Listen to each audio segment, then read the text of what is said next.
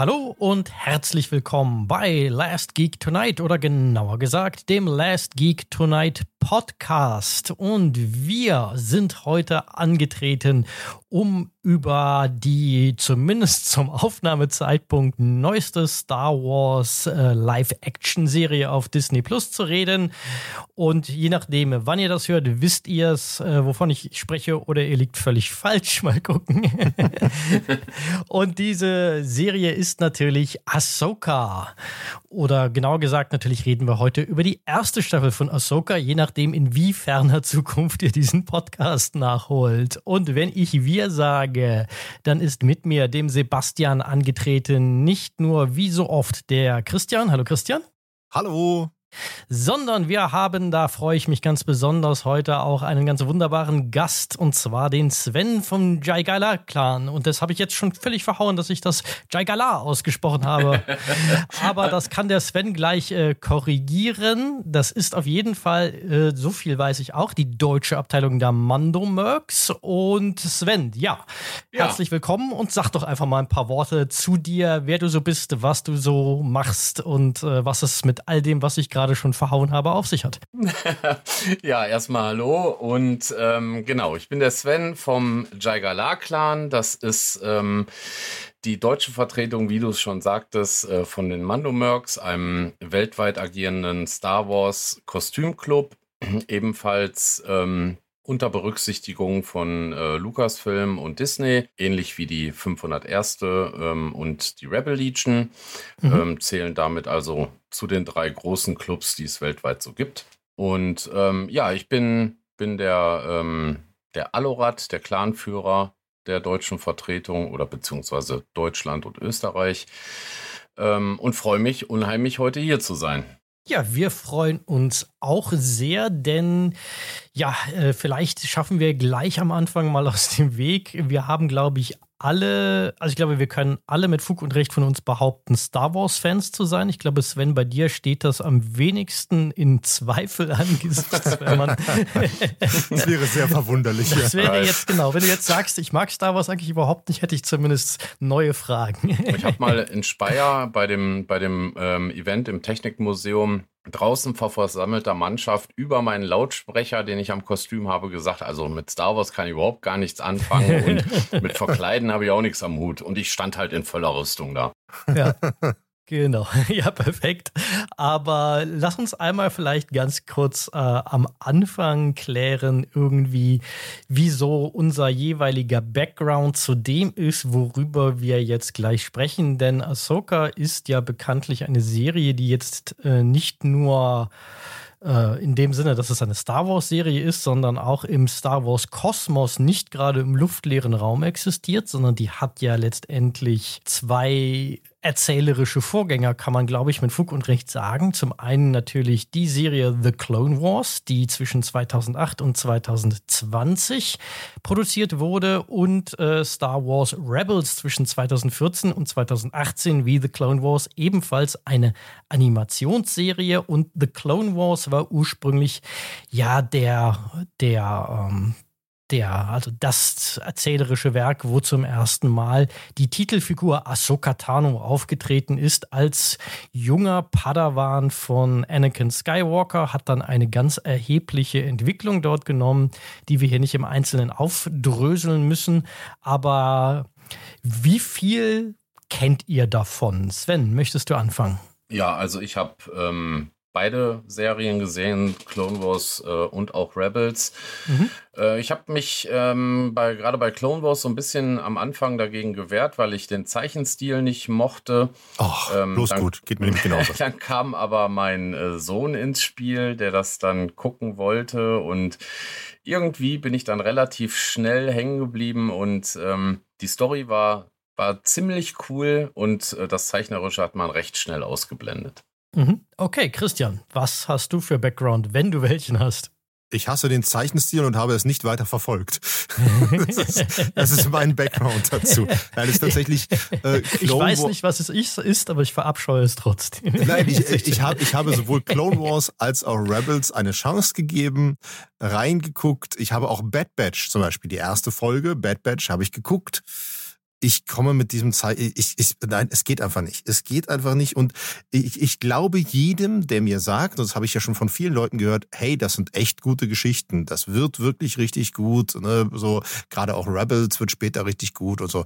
Glaube ich ansatzlos. Wirklich. Keinerlei Zweifel dran. Ich kann mich mit diesem Zeichenstil, Zeichentrickstil nicht anfreunden. Es ist einfach nicht meins, äh, wird es nie sein und dann verzichte ich auch auf die guten Geschichten. Mhm. Also von, von, von Rebels habe ich die, äh, ich weiß nicht mehr, ob es die beiden letzten sind oder nur die letzte. Äh, äh auf jeden Fall den, den, das Finale habe ich gesehen.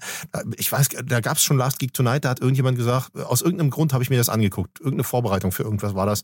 Und da habe ich so das große Finale gesehen mit Ahsoka und äh, Darth Maul und so weiter. Das, das ist Clone Wars, wovon du redest. Das ist Clone Wars. Okay, gut. Ich habe keine Ahnung. Also ich glaube, dass du von Clone Wars redest, weil ich mich auch erinnere, dass du mal erzählt hast, dass du diese letzten Clone Wars Folgen ge geschaut ist, hättest. Ist möglich, dass das Clone Wars war. Das weiß ich nicht. Aber auf jeden Fall so eine, so eine Trickserie habe ich mir die letzten Folgen von einer der beiden angeguckt. Das wird, das wird Clone Wars gewesen sein, weil das hatte ja noch mal diesen Nachklapp. Das war ja, ja schon früher eigentlich beendet worden und dann sozusagen in dem Animationsuniversum, Star Wars Universum durch Rebels ersetzt worden. Mhm. Und dann gab es ja noch mal also den große, die große Abschlussstaffel mhm. von äh, Clone Wars im Jahre 2020 und das wird auch die sein, die du, also wo du die letzten Folgen gesehen hast. Ja. Das ist möglich. Also es ist auf jeden Fall, äh, tauchten da halt jetzt so Figuren wie Ezra und Sabine und so, die tauchten da nicht auf. Zumindest nicht, dass ich mich erinnern kann. Von daher, das wäre irgendwie unlogisch, wenn die in Rebels nicht auftauchen, würde ich behaupten. Ja, das, äh, damit haben wir es endgültig geklärt, ja. dass du Clone Wars gesehen hast. Ähm, ja, dann gebe ich auch noch mal kurz meinen Senf dazu. Ich kenne auch sowohl Clone Wars als auch Rebels grundsätzlich in Gänze. Ähm, ich mochte unterm Strich beide Serien nach, äh, da bin ich ganz bei Sven, anfänglichen Fremdeln. Bei mir nicht nur mit dem Zeichenstil, sondern äh, der ja auch, das sei vielleicht an dieser Stelle mal erwähnt, massiv besser wurde über die Jahre. Also am Anfang war das halt auch einfach technisch noch ganz schön hölzern, wie das umgesetzt war. Es war nicht nur der Stil, sondern auch, wie sie ihn realisiert hatten, was noch nicht so richtig geil war. Das wurde dann später besser. Aber äh, ja, in beiden Serien gibt es meiner Meinung nach schon auch eine Menge Stinker-Episoden, aber es gibt halt auch einfach wahnsinnig starke und die großen Handlungsbögen sind teilweise, ja, fand ich sehr, sehr gut. Persönlich konnte ich mit Clone Wars ein Mühchen was mehr anfangen als mit Rebels, was aber glaube ich gar nicht mal daran liegt, dass die so sehr unterschiedlich gut gemacht sind sondern primär daran, dass ich bei The Clone Wars immer ein bisschen mehr den erzählerischen Impetus nachvollziehen konnte, die so als Companion Piece zu den Star Wars Prequels so ein paar erzählerische Lücken zu schließen, die Figuren, gerade die Anakin Skywalker Figur stark zu vertiefen. Das hat für mich sehr viel Sinn gemacht. Rebels war mehr so nett, aber hat jede Menge Fragen beantwortet, die ich nie hatte.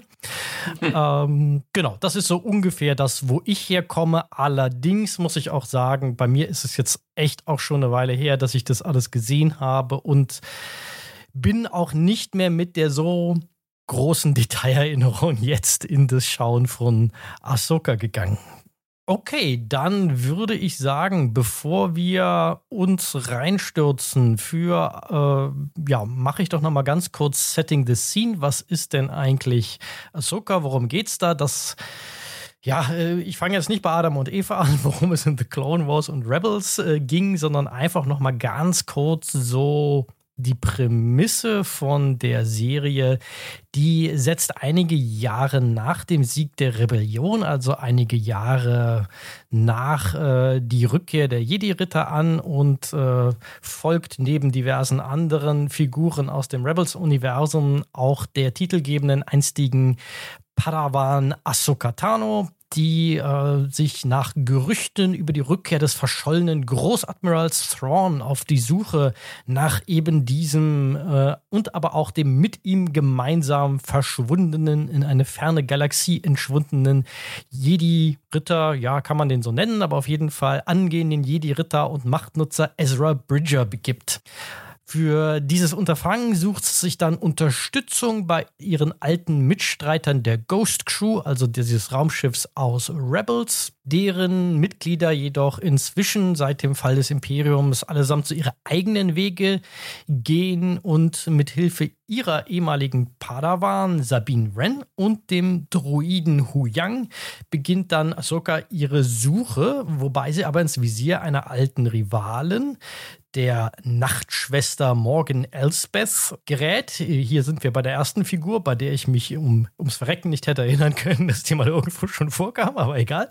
Und auch zwei ähm, Söldnern, darunter ein ehemaliger Jedi-Ritter, der jetzt zur dunklen Seite gehört, und seiner Schülerin, die als Handlanger von Elsbeth und damit auch indirekt Thrawn, ja, die, die, also die als Handlanger von Elspeth auch mit nach Thrawn suchen. So, so wird ein Schuh draus. Und ihre Suche äh, nach Thrawn und Ezra führt sie dann an neue Orte im Star Wars-Universum. Da will ich jetzt noch gar nicht zu viel revealen. Darüber reden wir dann im Verlaufe dieser Folge. Aber es sei an dieser Stelle gewarnt. Wir reden natürlich über Inhalte aus der ganzen Staffel. Das heißt, wenn ihr es noch nicht gesehen habt und auf Spoiler ungefähr so gut reagiert wie Indiana Jones auf Schlangen, dann hört euch diese Folge vielleicht ein bisschen später an, weil wir werden jetzt offen über alle Inhalte aus Staffel 1 diskutieren. Und ich glaube auch dementsprechend, äh, man wird wahrscheinlich zwangsläufig ein bisschen auf Boba Fett und auf äh, Mandalorian zu sprechen kommen. Ja, du kannst ja heutzutage, wie auch im Marvel-Universum, über nichts mehr reden, ohne nicht über alles andere eigentlich auch mitzureden. Ja. Das liegt ja einfach bei diesen verzahnten Erzählungen ein bisschen in der Natur der Sache. Aber ich würde sagen, zur Eröffnung fallen wir doch gleich mal mit der Tür ins Haus, nämlich, wie fandet ihr jetzt diese erste Staffel von Ahsoka? Sven, möchtest du beginnen? Ja, gerne. Ähm, ja, wie fand ich die? Das ist nicht ganz so leicht zu beantworten, mhm. finde ich. Ähm, mhm. Also erstmal bin ich natürlich, ich bin, bin Star Wars-Fan durch und durch und freue mich wirklich ähm, über viel Content und ich freue mich natürlich noch mehr, wenn der Content gut ist. Und ähm, bei Ahsoka war ich so ein bisschen zwiegespalten. Ähm, ich finde, generell hat mich Ahsoka zwar recht gut unterhalten. Aber da ich ja äh, thematisch recht tief drin stecke in diesem ganzen Star Wars-Thema ähm, und vielleicht dann auch eine etwas andere Denkweise habe, fand ich doch ähm, die ein oder andere Folge sehr schwach und vor allen Dingen den ein oder anderen Charakter sehr schwach bis sehr enttäuschend. Andere Charaktere haben mich hingegen sehr überrascht und ähm, da habe ich mich richtig drüber gefreut. Und ähm, im Großen und Ganzen, ja, sie hat mich unterhalten. Ich würde sie auch irgendwann noch mal ein zweites Mal anschauen, die erste Staffel. Und ähm, ich freue mich auch auf eine zweite Staffel, dass es weitergeht, äh, wenn es weitergeht. Davon gehe ich aber einfach aus. Und ähm, es ist nicht so, dass ich sage, nee, brauche ich nicht. Mhm. Okay. Christian, wie äh, fandest du als von den ganzen Vorgängerstoffen unbeleckter jetzt diese erste Staffel? Also ich muss tatsächlich sagen, ich finde, Sven hat das echt gut zusammengefasst, äh, was ich gerne sagen wollen würde. also tatsächlich, ich kann mich dem nur anschließen. Ich finde, grundsätzlich war diese Staffel völlig in Ordnung. Ich habe mich unterhalten gefühlt, ich habe mich nicht gelangweilt. Ja, es gab ein paar Momente, wo ich dachte, pff, jetzt leg doch mal los, weil wenn wir in den Details mit Sicherheit noch drauf kommen, so Timing und Erzähltempo mhm. so hätte mhm. ein bisschen eine Peitsche gebraucht. Ähm, so, aber trotzdem habe ich mich nicht gelangweilt. Ähm, ich habe aber von dieser Serie auch wenig behalten oder mitgenommen. Also das ist so ein bisschen so, ich sag mal, das ist eine Serie für den Moment, aber ohne Mehrwert. Mhm. Äh, das ist völlig in Ordnung. Es muss nicht immer alles irgendwie einen Mehrwert haben. Also das ist soweit völlig okay. Für den, wenn es einfach nur die halbe Stunde Unterhaltung ist, ist das vollkommen okay. Ähm, aber äh, ja, so, ich bin ja dann doch immer ein Freund davon, wenn es ein bisschen mehr hat. Ähm, im Grunde genommen bleibt das, was ich ja, ich, ich hatte nach den ersten beiden Folgen, die wir ja im Kino sehen konnten, da waren Sven und ich ja auch gemeinsam, da hatte ich ja schon ein Kurzvideo gemacht und ähm, habe da schon gesagt, äh, ähm, dass es äh, eine Serie ist, die man wahrscheinlich deutlich mehr zu schätzen weiß, wenn man Rebels und Clone Wars kennt. Und ich glaube, das ist äh, auch, also das ist mein Fazit auch immer noch nach der gesamten Staffel. Wenn man die Vorlage kennt, wird man diese Serie, glaube ich, zu schätzen wissen. Wenn man sie nicht kennt, dann ist das in Ordnung. Ordnung, aber mehr auch nicht, weil einem einfach diese ganzen emotionalen Andockpunkte fehlen, weil ich die ganzen Figuren nicht kenne, ihre Handlungsmotivation teilweise nicht kenne und und mir die Serie dafür einfach zu wenig Erklärung bietet, zu wenig Einstiegspunkt. Das ist eine Serie für für Kenner. Natürlich verstehe ich die Handlung auch so. Die ist total easy. Die Handlung an sich ist ja auch wenn man es böse sagen soll, vollkommen überraschungsarm. ähm, aber äh, äh, es ist jetzt nichts irgendwie, was mich jetzt groß gestört hat. Es gab einen einzigen großen Facepalm, auf den werde ich garantiert zu sprechen kommen. So ein Ding, wo ich mich wirklich ein bisschen aufgeregt habe. Das ist dann leider auch erst am Ende der Fall, was dann so ein bisschen etwas sauren Nachgeschmack hinterlässt. Aber vielleicht ist das auch etwas, was ihr mir erklären könnt. Ansonsten habe ich viele, viele Fragezeichen, die ich behaupte, die dadurch da sind, dass mir die Vorlagenkenntnisse fehlen. Aber das werden wir heute herausfinden. Ich bin sehr gespannt. Ja, im Großen und Ganzen, wie gesagt, in Ordnung. Okay. Ja, also ne, bei, bei, bei Obi-Wan habe ich damals, äh, bei, bei, bei, ähm, bei, bei äh, Boba Fett habe ich gerage quittet. Ähm, bei bei Obi-Wan habe ich sehr viel Erbrochenes im Mund gehabt. Das war jetzt bei Ahsoka nicht der Fall. Ahsoka okay. ist in Ordnung. Ja. Okay. Es ist kein Andor. Andor habe ich geliebt. Äh, das nicht. Das ist so, ich, das ist so in der Mitte zwischen Andor und zwischen Boba Fett. Das ist so okay. da in der Mitte. Okay. Ja, da ist ja auch noch eine Menge Platz. Ja, da ist, da ist viel frech. Platz. Da ist viel Platz. okay. Ähm, ja, da, ich sag mal, da geht sie hin, die kontroverse Diskussion, weil eigentlich würde ich mich euch beiden da auch vollkommen anschließen. Ich äh, äh, sage in letzter Zeit zu sehr, sehr vielen Dingen, die wir hier im Rahmen unserer Podcasts besprechen, es ist nett, aber nicht die kleine Schwester von Scheiße, sondern es ist wirklich nett. So bleibt mir die Serie nicht nennenswert in Erinnerung, mhm. weil auch da muss ich mich Christian anschließen. Es ist ach, also viel bleibt davon nicht hängen, so einzelne Charaktere, einzelne Momente aus den Folgen, aber geguckt, insgesamt dabei die meiste Zeit gut unterhalten gefühlt. Ein paar Mal gab es auch für mich emotionale Andockpunkte, wo ich aber auch, das werden wir gleich in der Diskussion feststellen, ob diese These richtig ist, auch vermuten würde, dass die besser funktionieren, wenn man die, äh, oder dass die nicht so gut funktionieren, wenn man äh, nicht The Clone Wars kennt und Rebels kennt. Oder zumindest eins von beiden. Aber trotzdem, ja, es ist eine nette Serie, kann man gut gucken, kann man sich gut von unterhalten lassen. Dann ist sie vorbei und ja, außer Spesen nichts gewesen, wie Obi-Wan in Episode 3 oder an einem Punkt mal so schön sagt.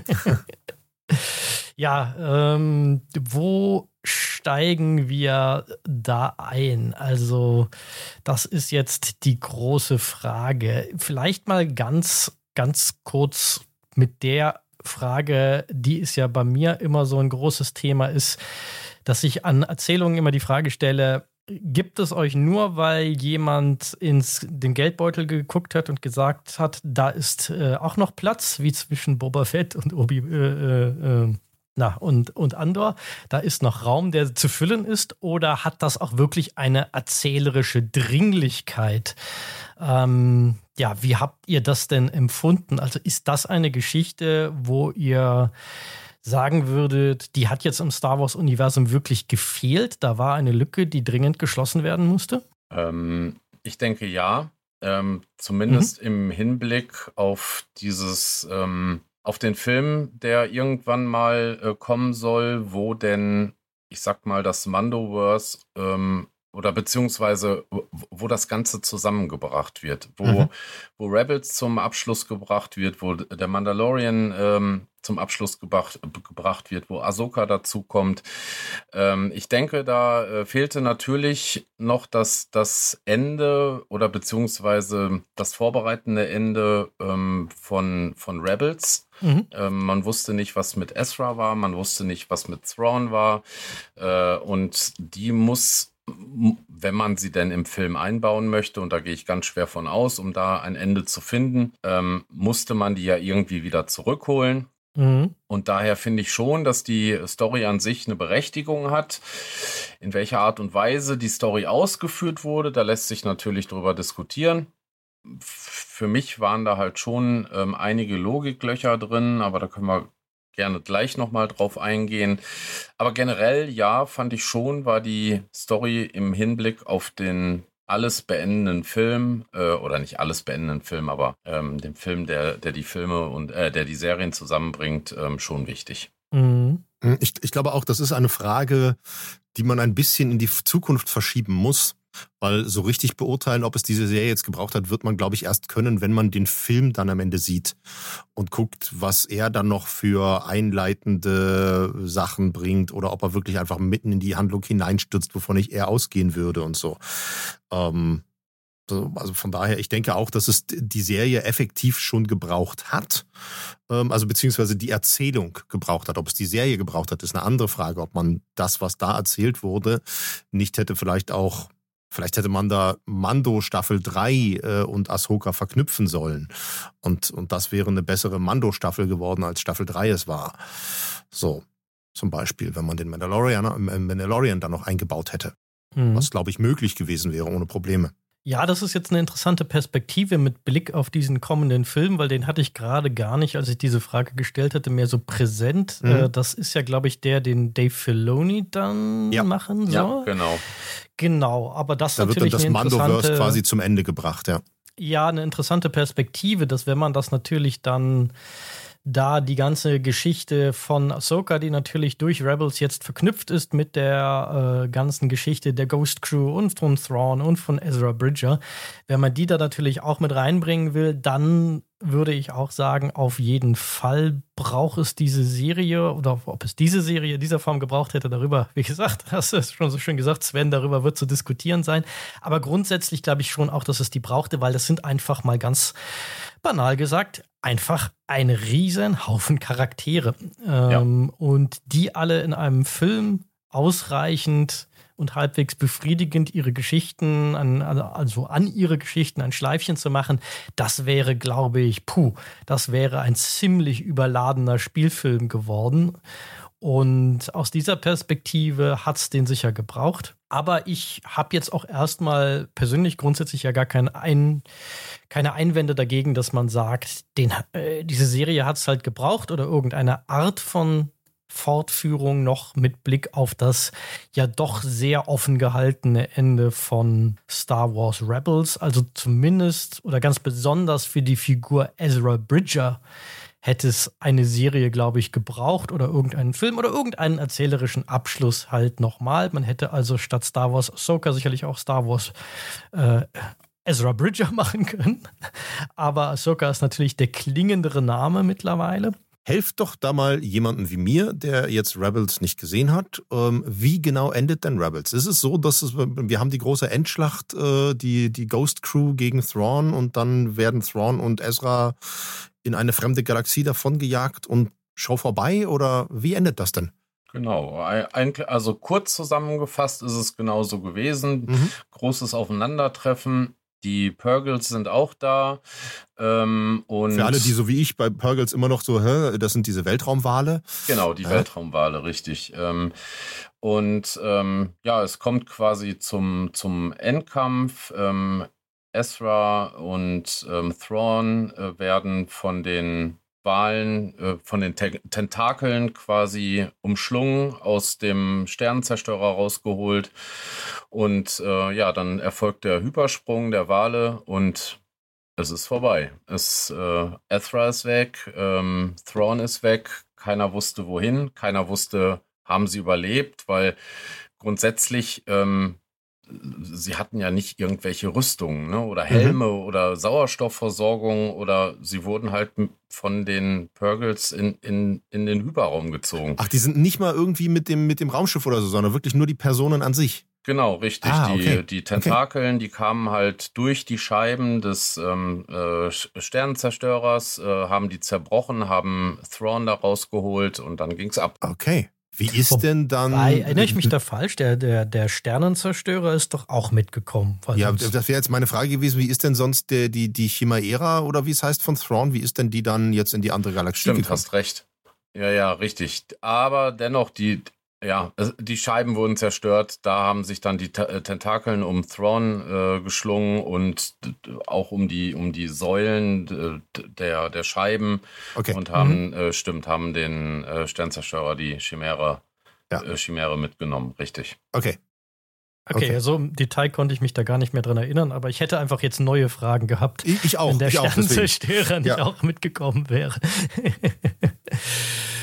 Ja, ähm, dann würde ich doch mal sagen, kommen wir vielleicht als nächstes wirklich mal ganz knallhart auch wirklich zu den inhaltlichen Fragen, bevor wir äh, noch so eine andere kleine, was hat funktioniert, was hat fun nicht funktioniert, ähm, Liste vielleicht mal abarbeiten. Da werden wir alle sicherlich unsere eigenen Punkte haben. Aber äh, Sven, du hattest vorhin schon angedeutet, dass es für dich da so ein paar Sachen gibt, wo du gesagt hast, na puh, das passt jetzt aber nicht so ganz für mich zusammen. Da sind irgendwie Lücken, da habe ich echt Fragen. Wo war das bei dir am meisten der Fall? Da, da bin ich also, jetzt wirklich, da bin ich jetzt wirklich sehr, sehr gespannt, weil ähm, äh, vielleicht mal als, als kleines, als kleines Voller von mir dazu.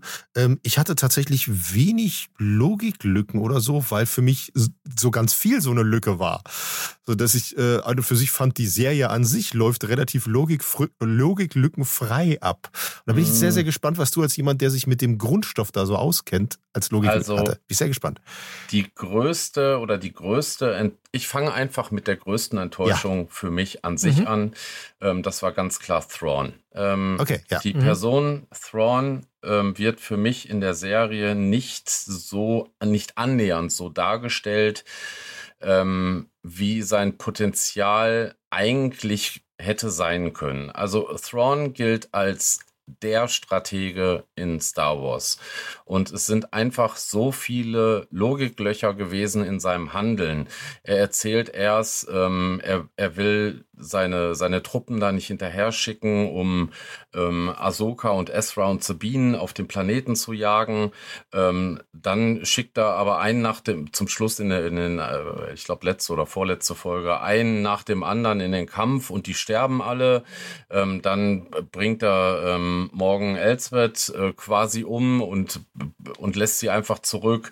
Ähm, dann äh, einfach dieses Verzögern oder äh, das Beladen de, der Chimäre äh, mit diesen ähm, Särgen, sage ich mal, äh, nach die, die waren schon lange drin. Die hätten einfach nur mal 100 Meter in die Höhe mit dem Ding fliegen müssen und dann wäre da auch kein Ezra mehr reingekommen und das sind alles so Logiklöcher, die hätten auch schon lange starten können, die hätten da gar nicht, da sie ja morgen sowieso zurückgelassen haben, die hätten da gar nicht zugucken mhm. brauchen, wie die da kämpfen, die hätten, die hätten schon lange weg sein können. Also ähm, das sind alles so, so Dinge gewesen, die haben mich die haben mich wirklich wütend gemacht. Die haben mich unheimlich aufgeregt, dass die, ich sag mal, äh, Thrawn da als, ähm, ja, als, als so ein Dorftrottel dargestellt haben. Okay, also wenn, ja, wenn, ja, wenn, ja, das, da wenn, wenn das für dich eine Logik, dir. also wenn, wenn das äh, Handlungslogik ist, ja, dann, dann bin ich komplett bei dir, weil das wäre für mich etwas gewesen, äh, äh wo wir darüber definitiv sprechen müssen. Ich nenne es immer so der, der, der große blaue Wolf,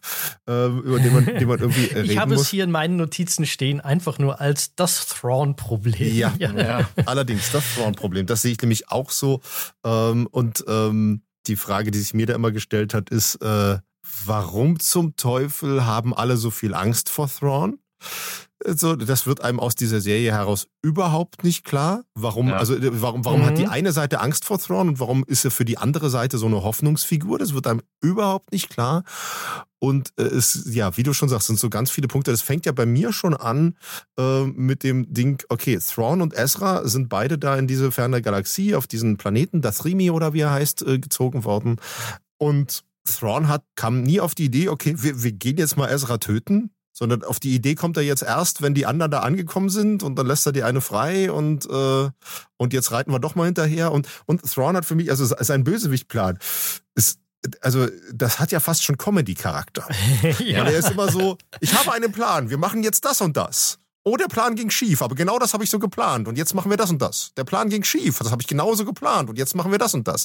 Keiner seiner Pläne gelingt und er verkauft es den anderen immer so, als wäre das genau sein Plan gewesen, dass sein Plan nicht gelungen ist. Genau, Ja. Und alle Thrawn- anderen gucken bedächtig und sagen, wow, der hat vorausgesehen, dass sein Plan scheitert, wie brillant.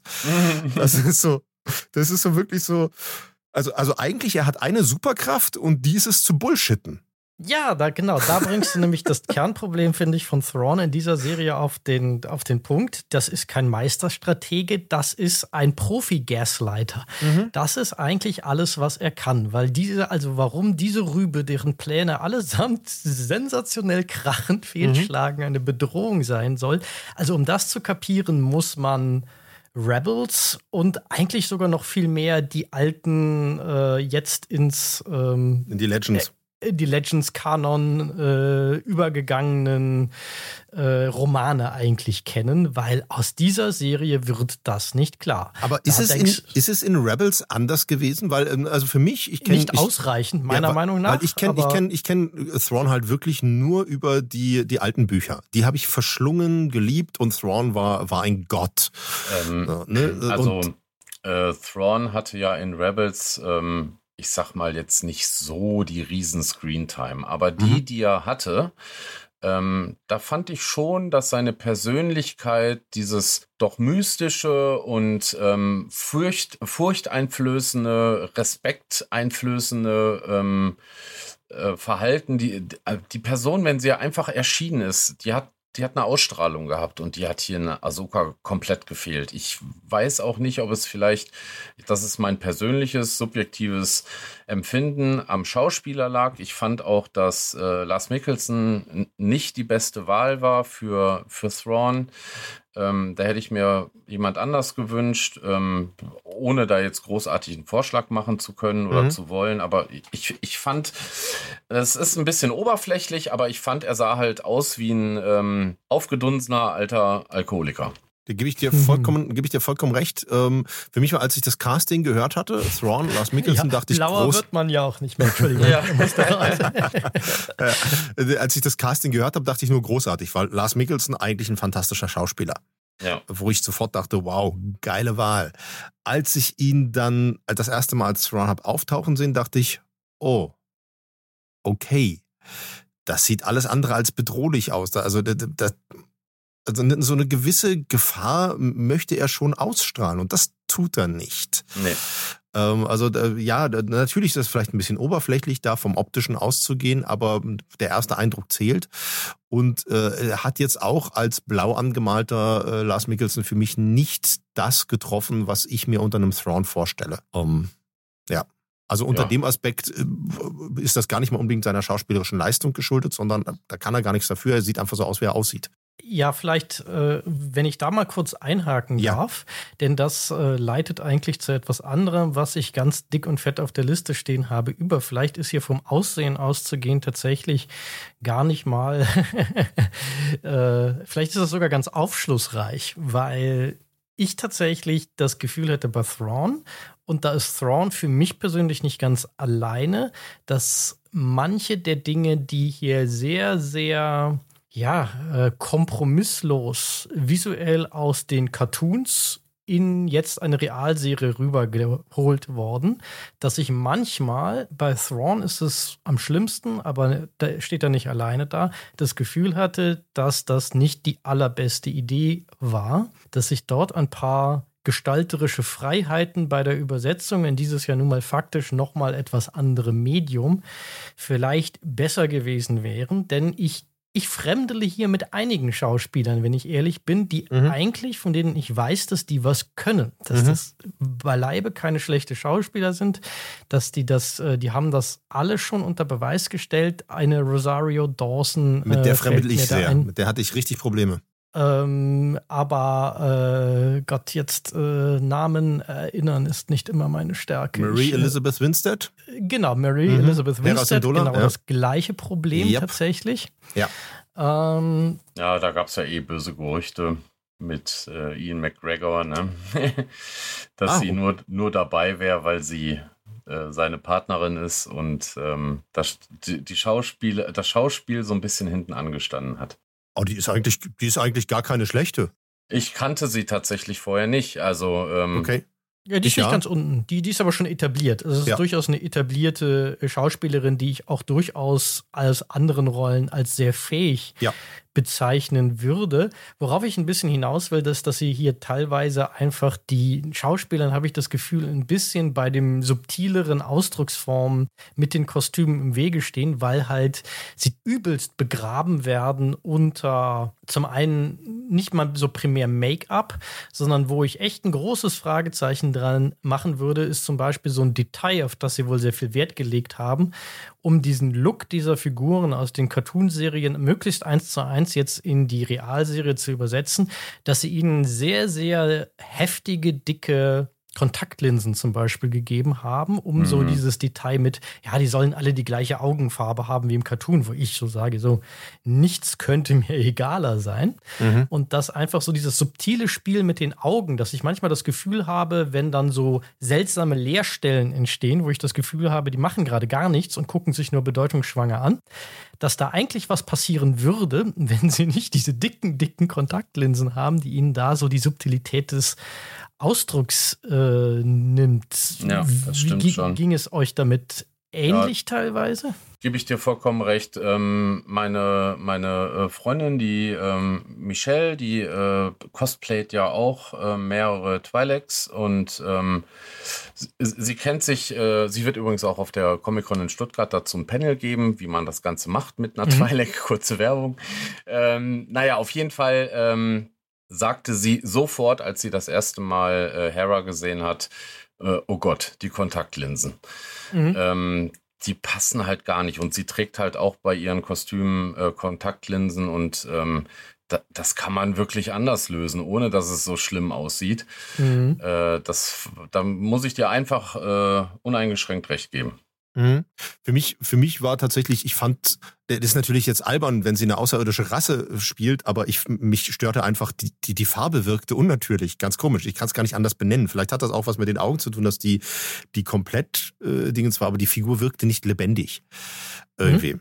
Ja, die Augen wirken seltsam wie Fremdkörper im ja, Gesicht. Mhm. Ja, vielleicht, vielleicht hat das dann das Gesamtbild für mich so komisch wirken lassen, äh, dass ich es dann eher auf die Farbe bezogen habe, dass ich irgendwie dachte, das ist aber komisch geschminkt. Vielleicht hat es aber auch was mit den Augen zu tun, weiß ich nicht. Kann durchaus sein.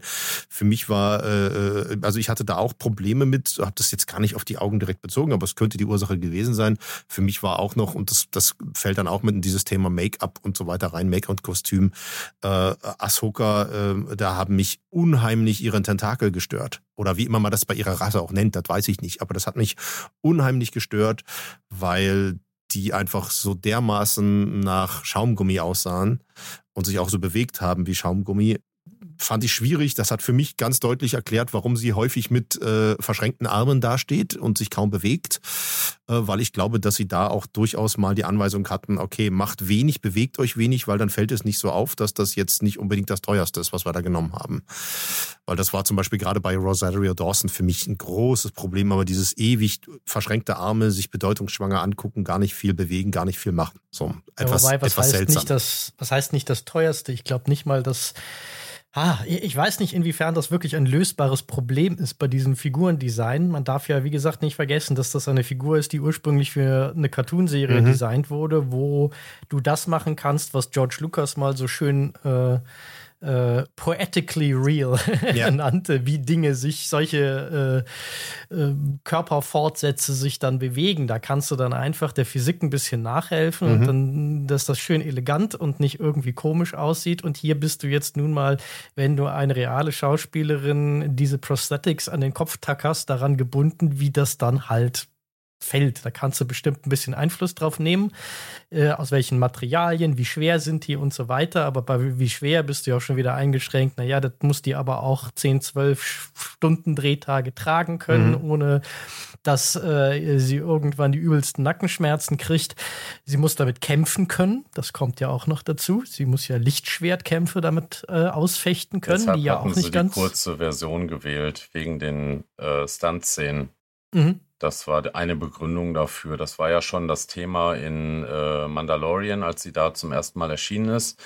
Äh, da hat sich ja berechtigt äh, die halbe Star Wars Community darüber aufgeregt, dass die viel zu kurze ähm, Leckus äh, hätte. Also Leckus sind die, die, die nach unten weggehen, diese ja. drei Stränge und äh, Montrals sind die beiden Spitzen oben auf dem Kopf. Aber äh, sind das, sind das Haare oder was ist das? Nee, nee, das also, sind, ähm, das sind, äh, das sind, ja, das ist halt Teil des Kopfes, das sind, ähm, das sind Auswüchse, die mit Nervensträngen durchzogen okay, sind. Okay, also kann man nicht einfach abschneiden wie Haare. Okay, nee, alles klar. Nee. Gut, okay. Mhm. Genau, und ähm, da wurde sich schon aufgeregt, dass, dass die viel zu kurz seien. Und ähm, dann gab es wohl in Interviews die Begründung, Begründung dafür, dass es einfach der, der Handhabung geschuldet war, dass man äh, mit den langen Leckus halt in Stuntszenen ähm, unheimliche Probleme hatte und dann kurze genommen hat. Mhm. Okay. Finde ich ja eine akzeptable Begründung. Finde ich völlig in Ordnung. Ist dann eventuell ja, weiß ich nicht. Kann man dann vielleicht sowas wie äh, jetzt, die, die, man legt so viel Wert darauf, dass die Augen dann auch original sind. Ist das vielleicht dann auch der Reaktion darauf geschuldet, dass man sagte, ähm, wir wollen ja nicht noch mehr Shitstorm in Anführungsstrichen haben? Dann gucken wir mal, dass wir da ein bisschen mehr dabei bleiben. Ist quasi so ein bisschen so ein Toxic Fandom vielleicht auch schuld daran? Ah, ich weiß nicht. Ich, ich finde, ähm, ich, ich bin ja, ähm, ja, wie soll ich sagen, ich bin äh, an vielen Stellen äh, öfters mal enttäuscht worden bei Star Wars, was CGI anbelangt. Mhm. Und ich denke, dass man sowas durchaus mit CGI hätte lösen können. Und ähm, wenn ich mir jetzt einfach mal im Vergleich äh, die äh, Twi'leks äh, anschaue oder die Ahsokas anschaue, die auf Events als Cosplayer rumlaufen, mhm. die kriegen es auch alle besser hin. Das fand ich nämlich auch, ja, genau. Und die haben nicht Millionen äh, ähm, im, äh, irgendwie zur Verfügung, um sich da die besten Materialien mhm. äh, bauen und besorgen zu lassen. Ähm, aber die kriegen es besser hin, ja. Mhm. Zumindest was die Augen anbelangt. Mhm. Mhm. Okay.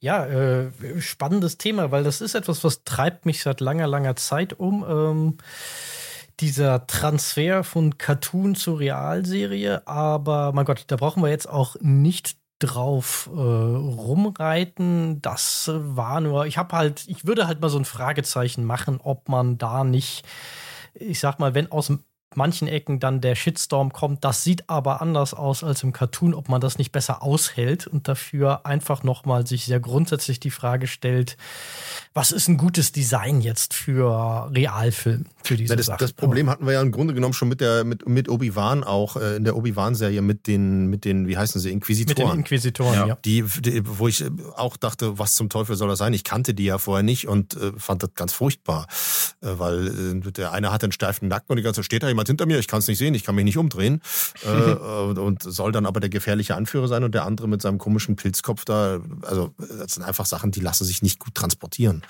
Wo mhm. man dann vielleicht wirklich einfach mal sagen muss, äh, lassen wir das mal und verändern das einfach.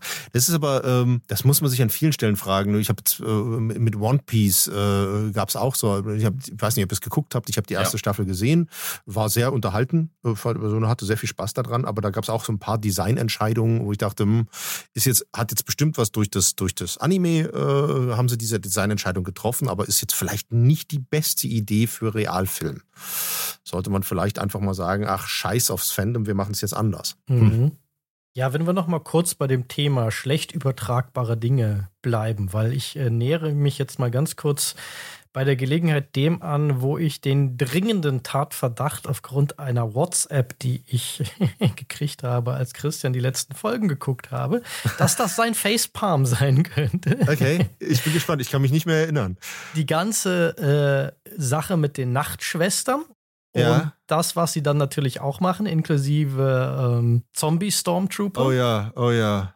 Das ist so ein anderer Wunderpunkt für mich, wo ich das den Eindruck habe, da haben sie sich keinen Gefallen getan, ausgerechnet dieses Element so prominent aus dem Cartoon jetzt in die Realserie zu hieven.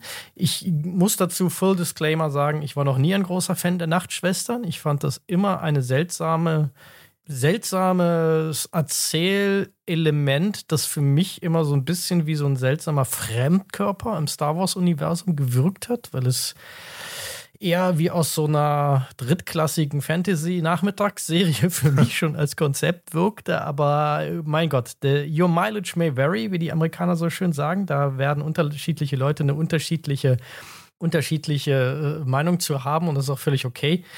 Ähm, aber wie ging es euch mit den Nachtschwestern? Weil ich finde die konzeptuell schon schräg. Ich finde, dass sie als überdrehtes Cartoon-Element noch okay sind, aber als Realfilm-Umsetzung sehr cheesy und ich sage das als jemand, der Star Wars immer dafür geliebt hat, dass es oft ganz deliziöser Käse faktisch ist und auch davon lebt, dass es cheesy ist auf so eine gute, sympathische Art und Weise.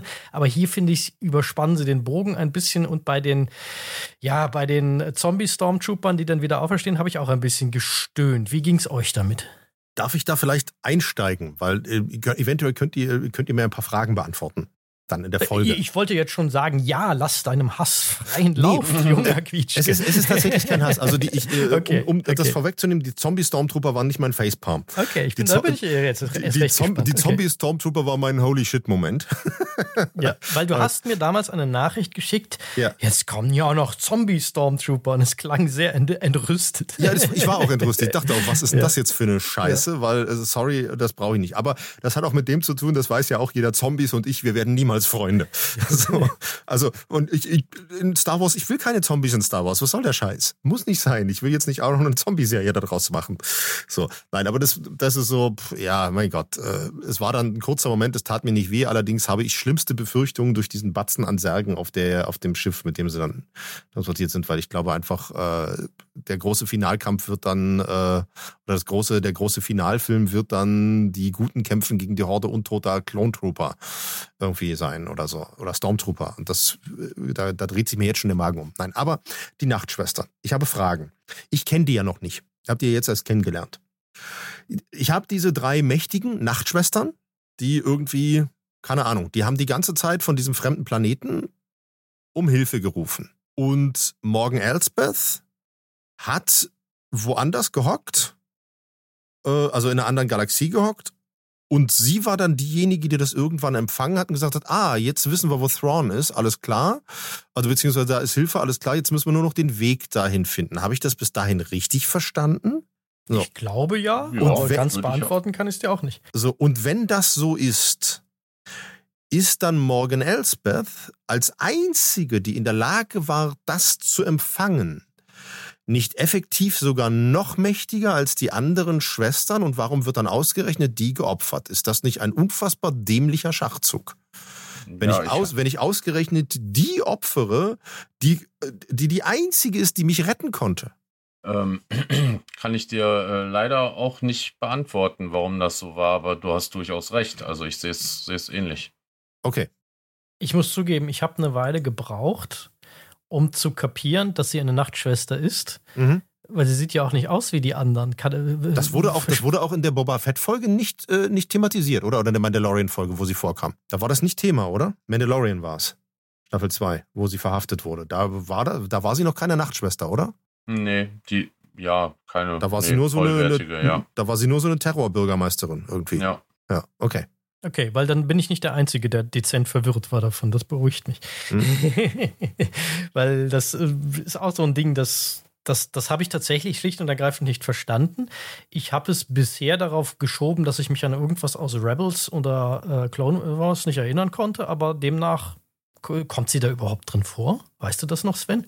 Oh, ich weiß es ehrlich gesagt auch nicht mehr. also ich glaube in Clone Wars nicht, weil ich habe gerade ihren Namen in der Gesamtliste der Charaktere auf IMDb gesucht und bin nicht fündig geworden. Sie kommt, glaube ich, auch in Rebels nicht vor, soweit ich das weiß. Okay. Sie ist, glaube ich, wirklich da in, in, in Mandalorian das erste Mal aufgetaucht. Okay, weil ich habe die ganze Zeit das Gefühl gehabt, dass die Serie mir kommuniziert, hier ist ein, ein Background, den du nicht kennst.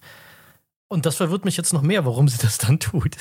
so, das ist so hm. der Eindruck, den sie mir vermittelt hat. Aber das mag auch an mir liegen. Das weiß ich nicht. Aber helft mir, was sind die Nachtschwestern? Weil, also, ne, das sind irgendwelche komischen Hexenwesen, die ja. Äh, kommunizieren die mit der Macht oder wie kommunizieren die? Was ist das? Was nee, nutzen die? Mit der Macht nicht. Die beschwören quasi Geister Also die Geister ähm, der, der Schwestern der Nacht. Äh, das kam auch mal in, in Rebels vor. Ähm, Gott, wie hieß die Folge denn? Das, boah, ich weiß es nicht mehr ganz genau. Ich müsste mal gerade nachgucken. Das war düst, irgendwas mit düster. Ich weiß es nicht mehr ganz genau. Düster wie da, die Nacht. Wir nennen es einfach düster wie die Nacht. Dü düstere Bedrohung oder düstere. Äh, ich weiß es tatsächlich nicht mehr. Ähm, auf jeden Fall, äh, da wurden ja auch schon die, die Geister beschworen. Äh, und ähm, was da für mich bezeichnend war, da habe ich dann auch direkt jetzt bei Ahsoka wieder daran denken müssen.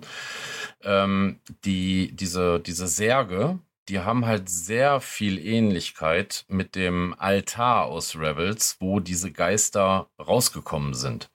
Ah. Ähm, deshalb bin ich, bin ich mal gespannt, ob tatsächlich in den, in den Särgen, die in die Chimäre geladen wurden, Zombie-Trooper drin sind oder halt Geister, Geisterwesen, wie auch immer. Mhm.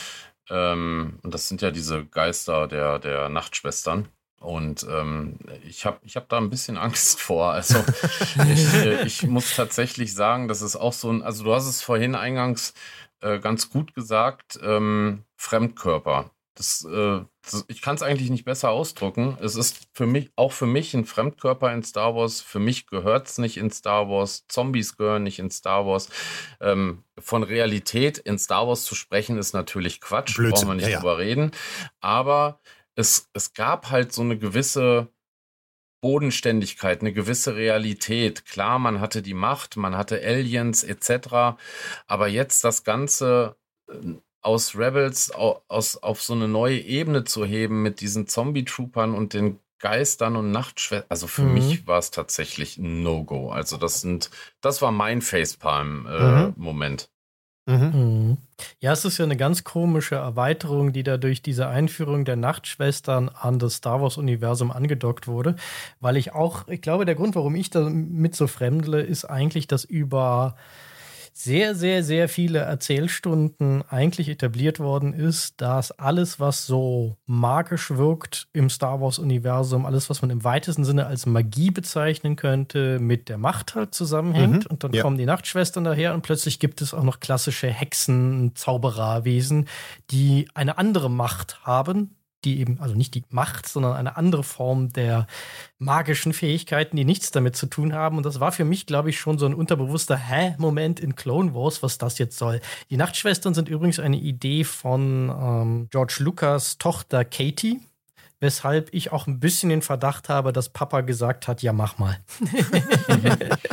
und dass das deshalb alles auch so ein bisschen seltsam ist. Weil Clone Wars, muss man sich dazu sagen, George Lucas hat ja Clone Wars immer nur so halb ernst genommen. Er hat ja immer gesagt, das war für ihn so ein Experimentierspielplatz, wo er Story-Ideen ausprobieren wollte.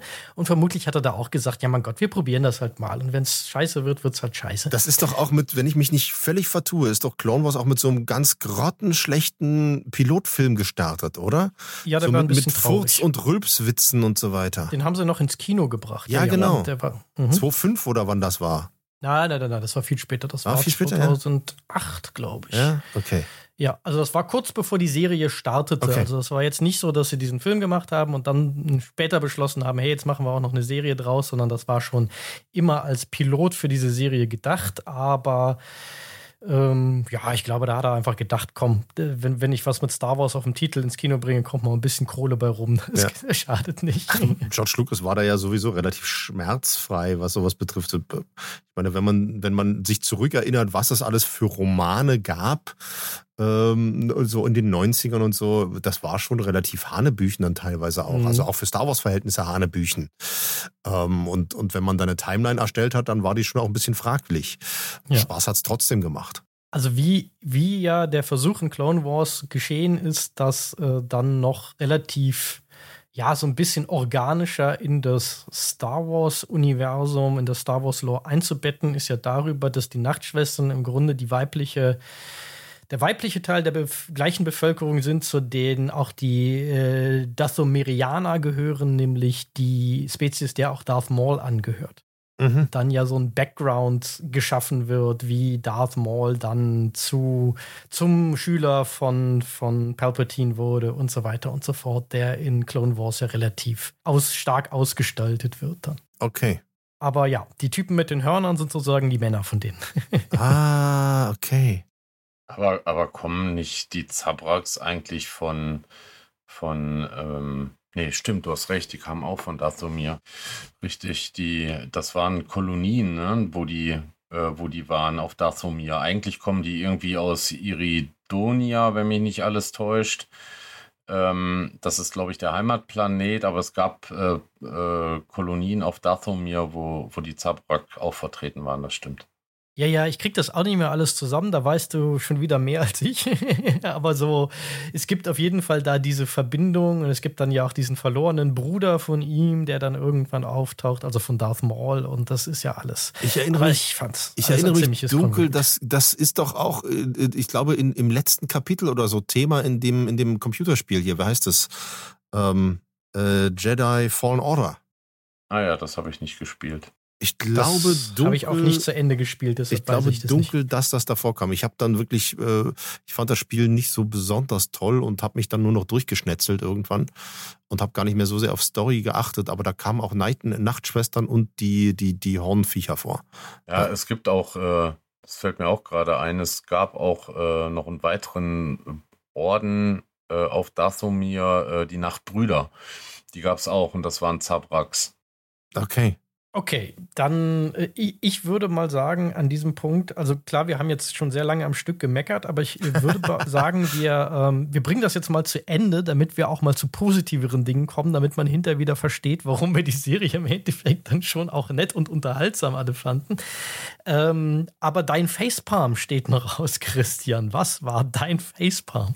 Mein Facepalm ist der Schluss mit Ezra Bridger und ähm, seine Verkleidung als Stormtrooper und sein, also das, das große Schlussbild. Er, er kommt bei den Guten an in der, ich glaube, ein Lambda-Shuttle ist es oder so. Ich weiß es gar nicht genau.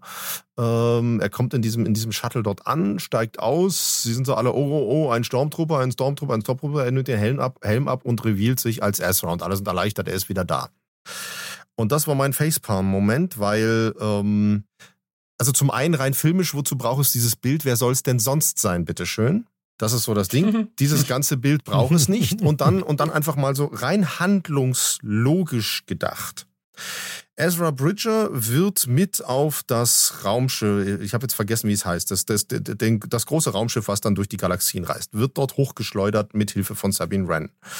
Kommt dort oben an, ähm, dann gibt's ja diesen Hilferuf des einen, des einen Stormtroopers äh, mit Hey, hey, was ist los, was ist los, komm doch, komm doch. Und er nimmt ihm das ab und sagt, yo, gut, wenn ihr Verstärkung schickt oder irgendwie sowas in der Art und bedankt sich dann noch bei dem toten Stormtrooper und nimmt ihm dann offensichtlich die Verkleidung ab.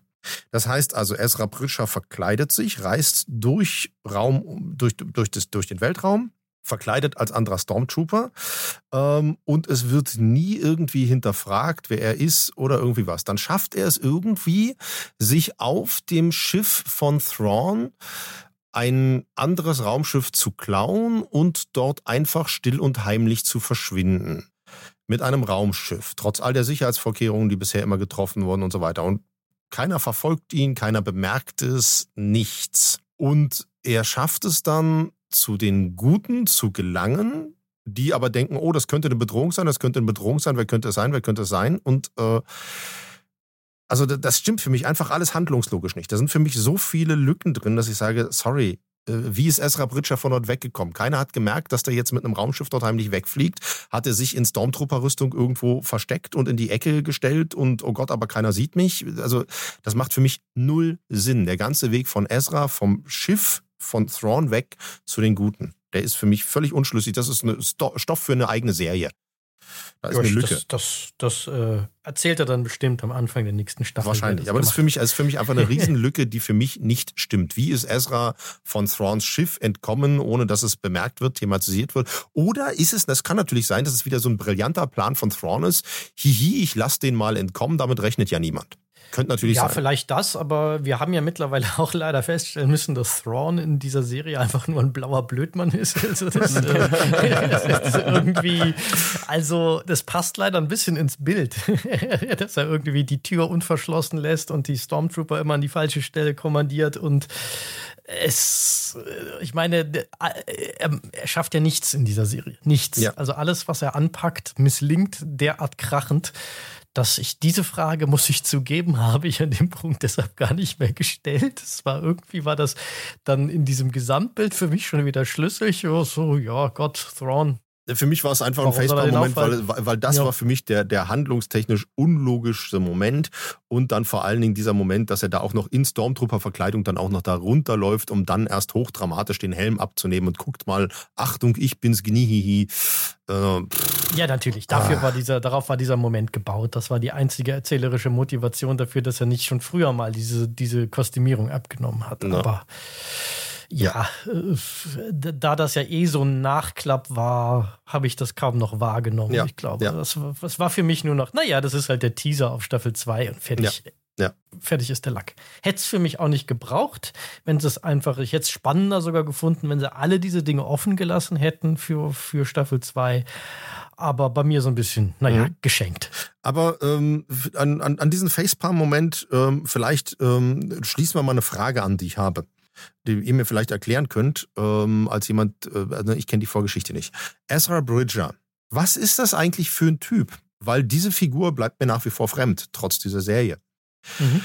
Ich lerne ihn ne, Folge 6 oder so, wo er auftaucht, kennen. Er sagt, äh, ah nee, ich brauche kein Lichtschwert, erledige ich so. Wo ich dachte, ach, das könnte ja mal ein spannender Ansatz sein. Der hat jetzt da irgendwie über Jahre gelebt und äh, gelernt, wie er die Macht beherrscht und so weiter und ist jetzt vielleicht so mächtig, dass er wirklich kein Lichtschwert mehr braucht. Naja, gelingt dann doch nicht so. In der nächsten Folge baut er sich dann doch wieder ein Lichtschwert.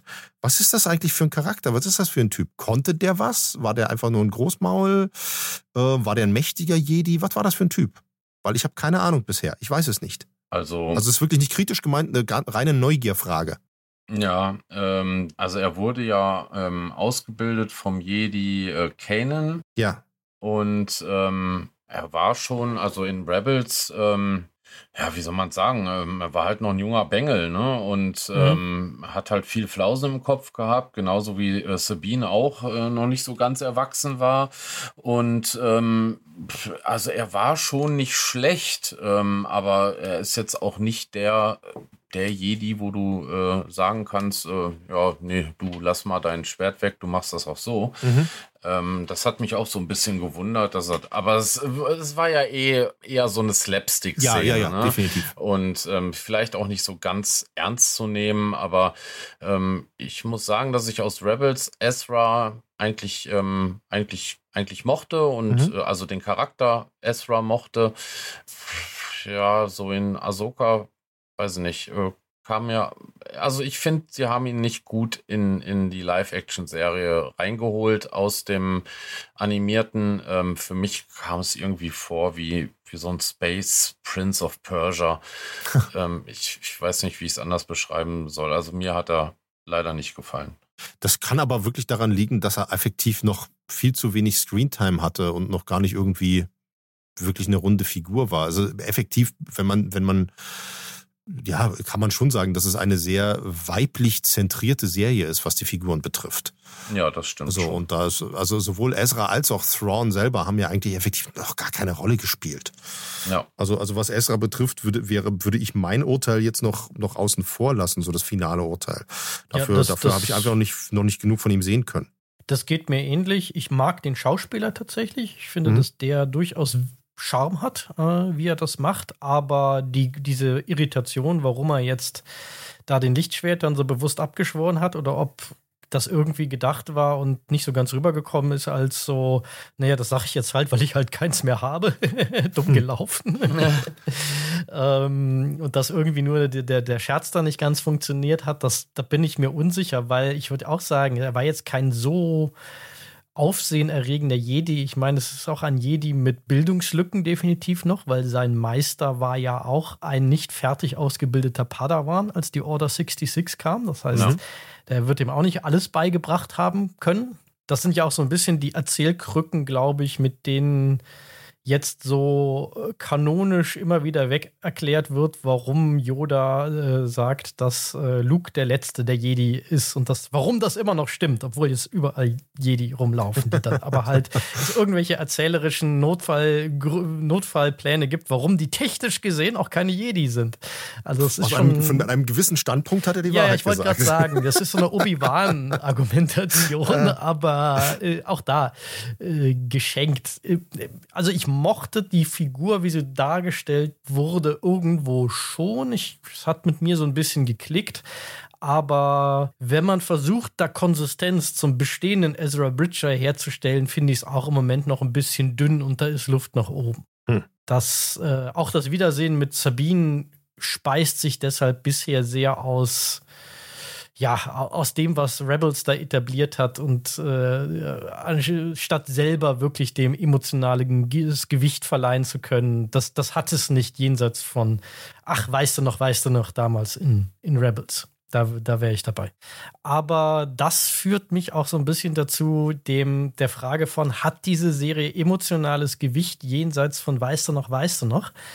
Bei etwas, wo ich jetzt mal, äh, es sei denn, ihr habt noch großen Meckerbedarf, dann lasst uns aus dem Weg schaffen. nee, Meckerbedarf äh, ist gedeckt. Jetzt, okay. jetzt kämen die positiven Aspekte. Ich hab, also genau. ich habe tatsächlich noch ein paar Fragen offen. Also weniger ist es kein Meckerbedarf, das sind einfach ein paar Fragen die ich ja, Die, zu denen können wir dann ja immer ja, noch kommen. Ja.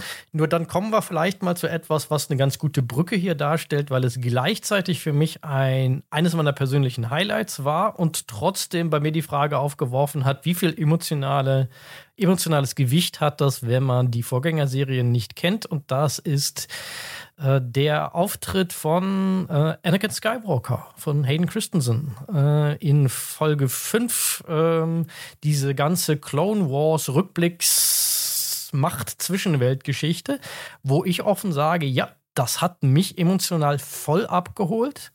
Aber ich habe ein bisschen den Verdacht, dass es daran liegt, dass es halt an diese in Clone Wars über sehr viele Folgen ausgebreitete Beziehung zwischen Anakin und seiner Padawan ähm, Ahsoka anknüpft und dass es das gar nicht hat, wenn man äh, diese, diesen Background gar nicht hat. Deshalb habe ich jetzt eine Frage an Christian. Wie, wie hast du das empfunden? Wie habe ich das empfunden? Ähm, also äh, zum einen ist das auch eine der Fragen, die ich habe, äh, äh, was diese, was die, diese ganze Sequenz betrifft. Aber also rein emotional, ich habe mich gefreut, Hayden Christensen wiederzusehen.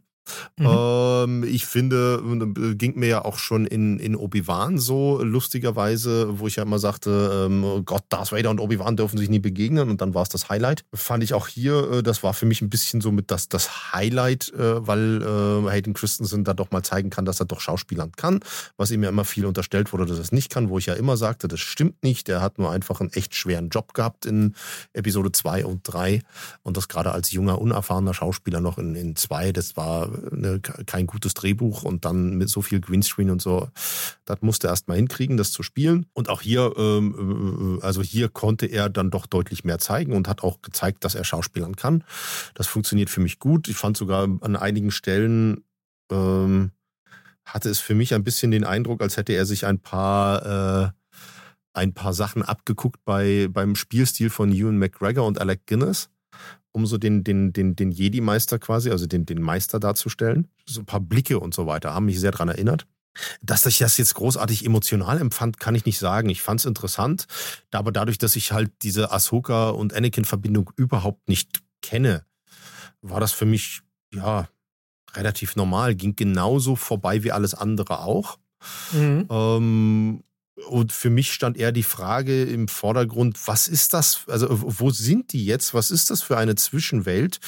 Gab es die schon mal irgendwo? Ist das, ist das etwas Etabliertes durch, durch Rebels? Was ist das für eine durch Welt? Rebels, ja. Ist das eine, äh, also ist das eine Welt, wo einfach Hoffnungen manifestiert werden, die man als Machtbegabter hat?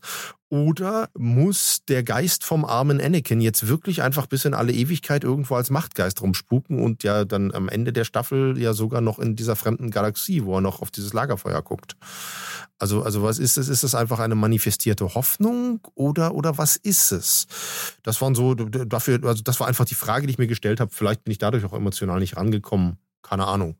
Es war in Ordnung, es tat mir nicht weh, ich fand es interessant. Ich fand lustigerweise ähm, die junge Darstellerin der Ahsoka ähm, eine bessere Ahsoka als Rosa Rosario Dawson, weil sie ein bisschen emotionaler gespielt hat. Rosario Dawson war sehr kühl, ja. Mhm. Was natürlich auch ein bisschen Sinn ergibt, weil das ja wirklich diese ungestüme mhm, Ahsoka ja. ist, die man aus dem, der Clone Wars Serie ja. sehr, sehr stark kennt, die dann ja aber auch im Verlauf von Clone Wars schon immer desillusionierter wird und sich ja auch irgendwann dann vom Jedi-Orden Orden lossagt. Deshalb haben wir ja dieses wunderbaren Kniff, dass sie technisch gesehen kein Jedi mehr ist. das, ist ja, das ist ja auch ein bisschen das Pro ein Grundproblem der Serie Ahsoka an sich. Ähm, ne, du brauchst ja immer eine, eigentlich muss deine Hauptfigur ja immer so eine klassische Heldenreise durchgehen mit irgendwie einer Entwicklung und irgendwas, was sie noch erreichen muss. Die Ahsoka, die wir hier in der Serie haben, ist aber von Anfang an eigentlich fertig erzählt. Mhm. So, das, das ist in der Tat ein bisschen schwierig, ja. dass sie ihre Heldenreise eigentlich in vor allem Clone Wars mit ein bisschen Bonus in Rebels schon erledigt hat. Ja, ja. ja. So, aber ja, ähm, also du bestätigst so ein bisschen meinen Verdacht, dass das alles ein bisschen lau bleibt, ein bisschen lauwarm, wenn man halt nicht diesen, diese Vorgeschichte hat, diese ganzen Dinge, die Anakin Skywalker und äh, Ahsoka zusammen erlebt haben, diese gemeinsame Entfremdung vom Jedi-Orden, die bei Ahsoka ins Exil und bei Anakin Skywalker in den Abgrund führt, mhm. diese, die Tragik der Geschichte, dass äh, ihr alter Meister, der in vielerlei Hinsicht, äh, was ja auch immer so ein bisschen die Idee hinter der Figur Anakin Skywalker war, ein wahnsinnig gefühlvoller, empathischer Mensch ist, äh, dann so endet und alle diese Dinge, das da mitschwingt. Ähm, das, das war, also davon wär, wäre ich auch fast ausgegangen, dass man dann einfach einem mindestens 50 Prozent, nämlich die Ashoka 50 Prozent dieser Beziehung einfach fehlen. Ja. Dass es dann zwar nett ist, Anakin Skywalker wieder zu sehen, aber dass es halt nicht dieses emotionale Gewicht ne, hat, ich, äh, ich mit dem es da aufgeladen ich ist. Ich brauche es ja einfach nur vergleichen mit Obi-Wan. Mhm. Ähm, Obi-Wan kenne ich diese ganze Geschichte zwischen Obi-Wan und Anakin. Und da hat, obwohl ich die Serie ja für sich schlecht fand, haben diese Begegnung und die Emotionalität der Begegnung absolut funktioniert. Die haben mich absolut gegriffen. Ich habe die Motivation verstanden und ich war mhm. absolut investiert da drin, weil ich das einfach kannte. Hier kannte ich es nicht und dementsprechend war es in Ordnung. Ich habe nichts auszusetzen, aber es hat mich auch nicht berührt. Sondern für mhm. mich war eigentlich eher so die, die entscheidende Frage, wo sind die da jetzt? Was ist das? Was ist das für eine Manifestation? Ich kann dir das übrigens auch nur so halb beantworten, weil ich mir nicht sicher bin, ob Rebels das jemals ausreichend definiert hat. Also entweder liegt es wieder daran, dass ich mich nicht gut genug daran erinnern kann, oder dass es auch so ein bisschen im Wagen blieb, was mhm. für ein Zwischenweltraum das ist. Aber auch in Clone Wars gab es schon eine Menge. Äh, in dem Moment ganz, für mich ganz gut funktionierendes so Macht und was dahinter steckt, Mambo Jumbo, äh, äh, dass das irgendwie noch äh, diese, diese ganzen Hintergründe der Macht, wo kommt sie her, was hat sie zu bedeuten, wie verbindet sie alles so ein bisschen beleuchtet haben. Aber so richtig hängen geblieben ist es dann auch nicht. Also war es dann vielleicht auch wieder nicht so toll. Keine Ahnung. Aber ja, deshalb muss ich da leider auch ein bisschen die Waffen strecken gerade. Mhm. Sven, weißt du darüber? Irgendwie hast du was im Kopf dazu? Nee, ich habe das, war ich überlege auch schon, aber da bin ich auch überfragt. Aber hat, hat das für dich funktioniert? Ja, ich ja. finde schon. Also ich fand's gut. Mhm. Ich habe ich hab halt im Nachhinein gelesen, dass wohl äh, bei Leuten, die halt mit Rebels und Clone Wars und so groß geworden sind, dass da wohl schon der erste Satz von Anakin für Gänsehaut gesorgt hat, weil er irgendwie ihren Spitznamen genannt hat. So. Ja, Snips, ne? Ja, klar. Ähm, habe ja, ich halt überhaupt keine Verbindung zu. Nee, das war tatsächlich so. Ne? Auf einmal war Snips da, die kleine, kleine Ahsoka und dieses, ähm, dieses Verhältnis zwischen Ahsoka und, ähm, und ähm, Anakin. Äh, Anakin, ich fand, das wurde ganz gut dargestellt und erinnerte mhm. tatsächlich direkt an Clone Wars. Also ich fand die ganze Sequenz, fand ich, fand ich schon gut. Ähm, und doch, nee, war gut. Mhm. Mhm. Ja, und das hat in mir auch so eine leichte Wehmut ausgelöst in der Hinsicht, dass ich dachte so, ah, hier ist äh, der Teil, den man sehr gut aus dem Cartoon transferieren kann, weil ja. die, die Klonkriege mal etwas detaillierter, auch mal in Live-Action noch ein bisschen zu sehen, da dachte ich immer, das kann man durchaus machen. Und ich finde auch, dass sie das hier sehr atmosphärisch umgesetzt haben. Man sieht ja. natürlich irgendwie so ein bisschen mit, naja, dieser ganzen Schlacht halt in diesem, diesem Nebel, Staub, whatever. Äh, klar, ist auch ein Kniff auf einem Serienbudget das irgendwie rüberbringen zu können. Aber das war für mich völlig okay, weil es einfach sehr atmosphärisch war und weil ja auch im Endeffekt das im Endeffekt eine Charakterszene ist, wo das nur so ein Backdrop ist. Also siehst den Staub habe ich gar nicht so, so verstanden, als ähm, wir müssen irgendwie, wir können es nicht größer zeigen, sondern das hatte was für mich mit dieser, mit dieser Zwischenwelt zu tun, dass man da immer nur Ausschnitte von sieht.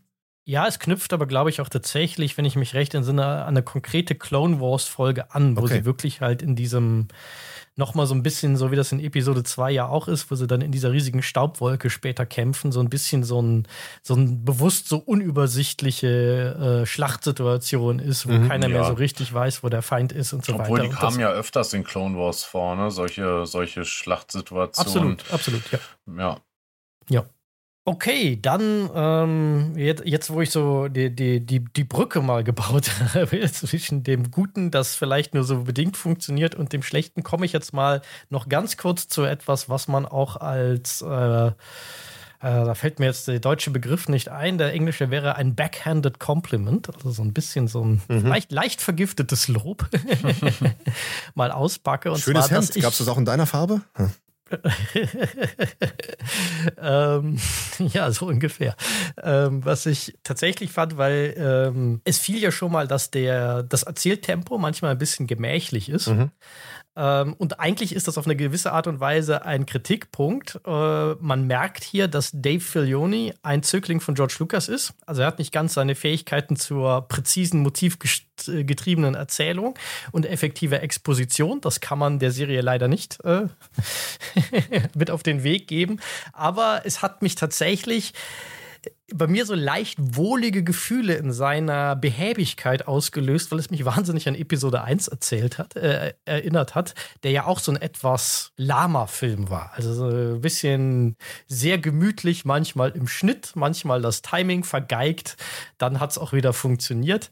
Also, äh, ich weiß nicht, ob das noch jemandem so ging, aber ich habe mich unfassbar an äh, The Phantom Menace tatsächlich äh, erinnert gefühlt, wo man auch so das Gefühl hatte über zumindest den erste Drittelhälfte des Films, dass sich hier George Lucas gerade noch 20 Jahre keine Regie geführt Rost aus den Knochen schüttelt.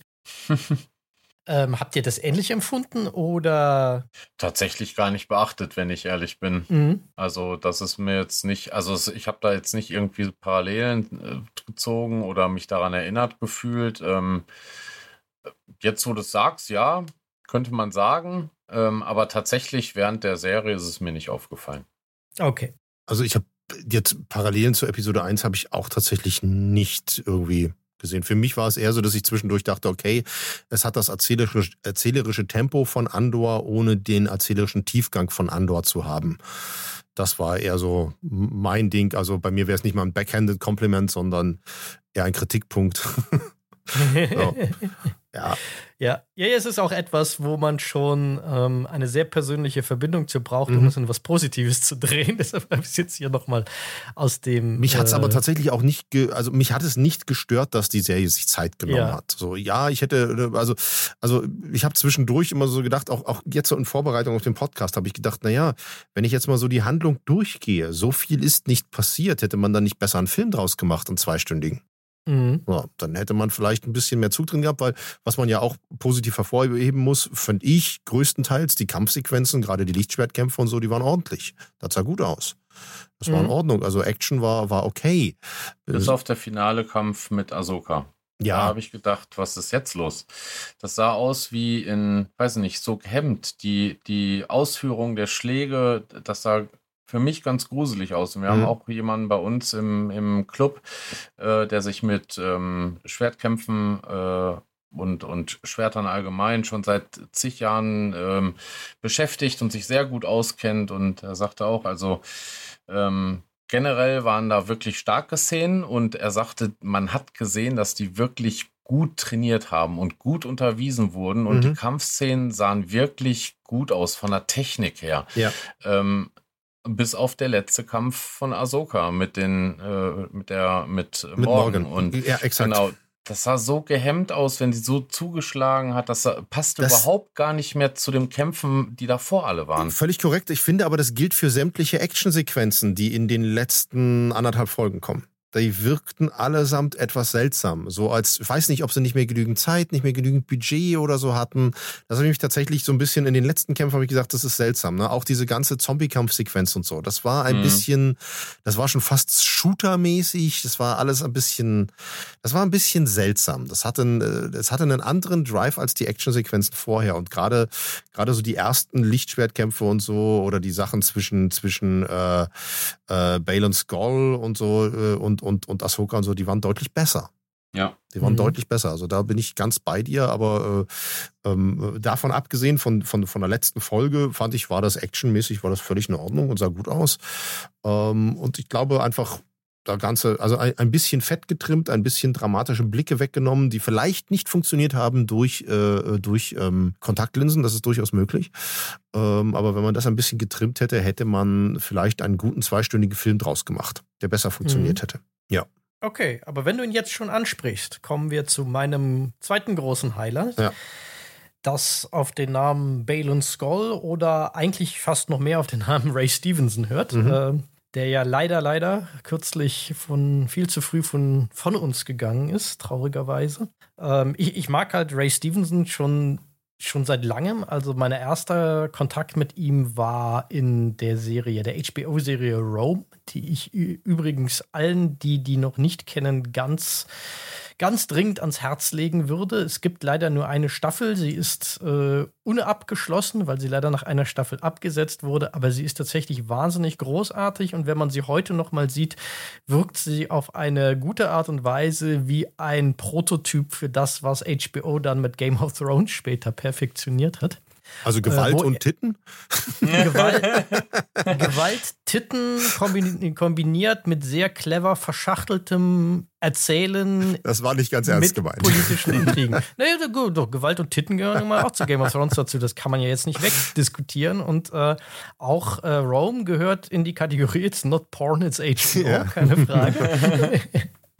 Aber ähm, ja, wo er einen, einen äh, etwas einfach gestrickten äh, und vom Krieg völlig verrohten Legionär, eine der beiden Hauptrollen, gespielt hat. Ganz fantastischer Schauspieler. Und ich finde, er macht aus Balin Skull, was eine Figur mit Potenzial ist, die aber streng genommen gar nicht mal so ausformuliert eigentlich ist. Das ist viele Andeutungen, aus denen man was hätte machen können, vielleicht auch noch gemacht wird, wenn sie ihn denn neu besetzen, was ich mir fast wünschen würde, weil es wäre traurig, diese Figur jetzt einfach verschwinden zu lassen. Ja, ich Aber ich finde, Ray Stevenson spielt das mit einer Gravitas und einer Präzision und mit einer, einer seltsamen Melancholie, die da im Hintergrund schwebt. Das finde ich persönlich ganz, ganz toll, weil das ist so eine Figur, die die ist als Figur, so wie das Star Wars-Universum früher in der Originaltrilogie im Ganzen war. Nicht alles ist ausformuliert, aber da, man, man vermutet ein ganzes Universum noch unerzählter Geschichten dahinter. Und so funktionierte für mich diese äh, Figur auch. Also ich bin, war von ihm sehr begeistert und er ist für mich äh, von jetzt dem Anakin-Auftritt einmal abgesehen der Höhepunkt dieser Serie. Wie geht es euch mit Balin Skull? Da kann ich dir nur recht geben. Balen ist ähm, definitiv mein Highlight aus der Serie. Mhm. Ähm, genauso, ähm, also ich sehe es genauso wie du. Äh, für mich hat er die Serie unheimlich bereichert. Die Figur ist super interessant und ich habe ähm, mal um so die Gewichtigkeit äh, rauszubringen, äh, die der für mich hat. Ich habe irgendwann mal gesagt, so im Cosplay-Bereich, ich werde nie jemanden cosplayen, der, ähm, der nicht eine Rüstung anhat und einen Helm trägt. Und äh, nach der Serie sage ich, ich muss das Cosplay machen. ähm, Aber ihr habt ja keinen Platz. Mich, Michelle hat auch schon wieder fünf geplant. Ja, der, ja das auch. Stimmt, wir, wir bauen an. Ähm, nee, aber äh, er hat tatsächlich äh, für mich die, die Serie unheimlich bereichert und mhm. ähm, ist für mich der Serienheld überhaupt ähm, in der ganzen Staffel. Ähm, auch so äh, das Ende, ähm, das, äh, also ich denke, da wird, den können sie nicht einfach wegfallen lassen. Alleine äh, äh, die Schlussszene, wo er da, ähm, ich weiß nicht, wie tief ihr noch in, in Rebels äh, beziehungsweise in Clone Wars seid. Ähm, für mich sah es so aus, als wenn er bei den Wächtern der Macht stand, sprich äh, bei dem Vater. das ist halt äh, eine, ja, das ist ein Abschnitt in, in Clone Wars äh, gewesen. Da geht's um, um die Familie, die einen, halt die Wächter der Macht und ich meine, äh, in der, in der Szene, wo er da stand, ist es der Vater und die Tochter gewesen, die in, äh, als Steinfiguren da zu sehen waren.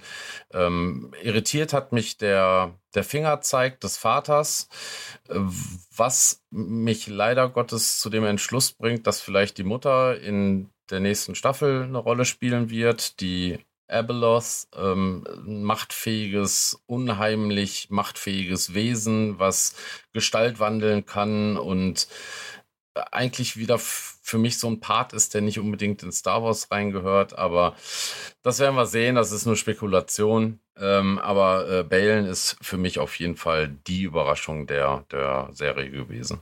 Mhm. Mhm. Ich, ich, aber äh, nur ganz kurz noch, Christian, interessante Anknüpfung, weil jetzt erinnere ich mich an all das aus äh, Clone Wars. Ich hätte es nicht mehr diesen Bezug hergestellt, aber finde ich eine spannende Theorie. Bin ich sehr gespannt. Mhm. Mhm. Ähm, ich, ich kann mich dem, dem Lob für Ray Stevenson anschließen. Ich ähm, habe Ray Stevenson das erste Mal bewusst wahrgenommen in Dexter. Ich glaube, Staffel 6 war es. Äh, da hat er in einer ansonsten sehr unterirdischen Staffel ähm, war ja eines der wenigen Highlights. Und finde auch, Balance Gall war für mich schon mit den ersten beiden Folgen die interessanteste Figur, ähm, weil ich, da ich hätte vorhin beinahe äh, direkt zum Anfang im Podcast, als du die Grundbeschreibung gegeben hast, Sebastian, ich beinahe eingegriffen, als du sagtest, ein dunkler Jedi. Ähm, da wollte ich schon reingrätschen, da dachte ich, ach nee, mache ich später. Wir kommen bestimmt auf ihn zu sprechen, weil das wissen wir noch gar nicht, ob er ein gefallener Jedi ist, ob er jetzt ein dunkler ist, was auch immer. Wir wissen es nicht. Wir wissen nur, dass er nicht den klassischen Weg des Jedi geht. Alles andere wissen wir noch nicht. Vielleicht ist das ja irgendwie jetzt so ein Graubereich oder so. Vielleicht ist jemand, der sagt, hey, ich mach was komplett eigenes. Ich nutze beide Seiten oder was weiß ich. Wir haben ihn, wir haben ihn effektiv noch nicht die dunkle Seite nutzen sehen oder doch? Ich weiß es nicht. Und da, also Figur mit wahnsinnig viel Potenzial. Ähm also ich, mit, mit George Lucas würde ich jetzt sagen, eine spektrographische Analyse seines Laserschwerts sagt, er ist ein eher auf der dunklen Seite verortet. Ja, wobei da ist auch mir sofort aufgefallen, dass es nicht das Rot des Cis gewesen ist. Stimmt, es ist ein, eher so ein Orange-Ton. Genau, das, das hat einen unheimlichen Orange-Touch und mhm. ist bei Weitem nicht so, nicht so knallig gewesen. Und was vielleicht auch so darauf hindeutet, dass er da noch ein bisschen zwiegespalten ist. Sein ganzes Verhalten deutet ja auch darauf hin, dass er, ja. dass er nicht wirklich böse ist, aber auch nicht der Gute ist. Das ist äh, ist halt ein liebenswerter Drecksack, sag ich mal. Naja gut, ja, Liebes, ich, ich, liebenswert so würde ich jetzt vielleicht ein bisschen abstreiten. aber auf jeden Fall eine spannende Figur mit Grautönen, da bin ich auch absolut bei ja. dir. Und ich glaube aber auch deshalb habe ich den Begriff des dunklen Jedi be äh, bewusst gewählt, weil was er nicht ist, da stimme ich dir voll zu, ich glaube nicht, dass er ein Cis ist. Ja. ja. Ich glaube tatsächlich, dass er ähm, vielleicht ist es ein bisschen zu viel ausgedrückt, aber er ist Qui-Gon Jinn einen Schritt weiter.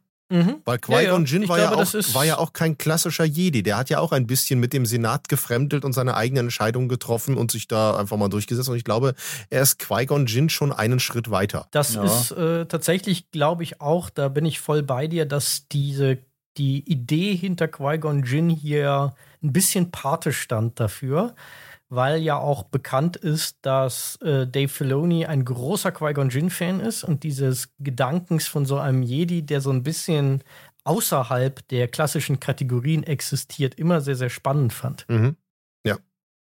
Ja. Also ich, ich hoffe auch darauf, dass sie äh, die Figur jetzt nicht fallen lassen, sondern weitererzählen und neu besetzen. Ähm, natürlich ist es immer schwer, dann in solche Fußstapfen zu treten. Ich hätte mhm. tatsächlich sogar zwei, zwei Sp Schauspieler, die ich sehr gerne in der Rolle sehen würde. Also grundsätzlich hat Ray Stevenson das super gemacht. Ja. Also die, die Rolle war ihm ähm, mal wieder auf den Leib geschneidert und ähm, das wird wirklich schwer, ihn zu ersetzen.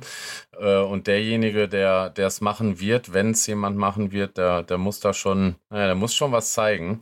Ähm, und ich hätte tatsächlich ähm, sehr, sehr gerne in der Rolle entweder Carl äh, Urban oder ähm, Tom Hardy. Also die beiden, ich habe ähm, gefotoshoppte Bilder von den beiden gesehen. Ähm, also wenn die graue Haare haben und äh, einen etwas volleren Bart, dann ähm, passt das schon super. Also es sah schon wirklich optisch klasse aus. Und von den vom Typ her finde ich halt, passen auch beide rein, vor allen Dingen Karl. Mhm. Karl kann ich mir besser vorstellen als Tom Hardy. Ähm, ich bin großer Tom Hardy-Fan, äh, brillanter Schauspieler, aber ich, also nicht nur, dass sie ihn nicht kriegen werden, das macht er nicht. Äh, also beziehungsweise wird zu kostspielig. das ist, glaube ich, zu groß dafür. Ähm, Wen ja. ich mir ja super vorstellen könnte tatsächlich, ist Leaf Schreiber. Oh ja. Sowohl vom Typ als auch vom Schauspielerischen. Und her. Leaf Schreiber ist auch ist im Alter dafür. Die anderen beiden sind eigentlich effektiv ein bisschen zu jung. Aber Leaf Schreiber, ja, ja, da hast du recht.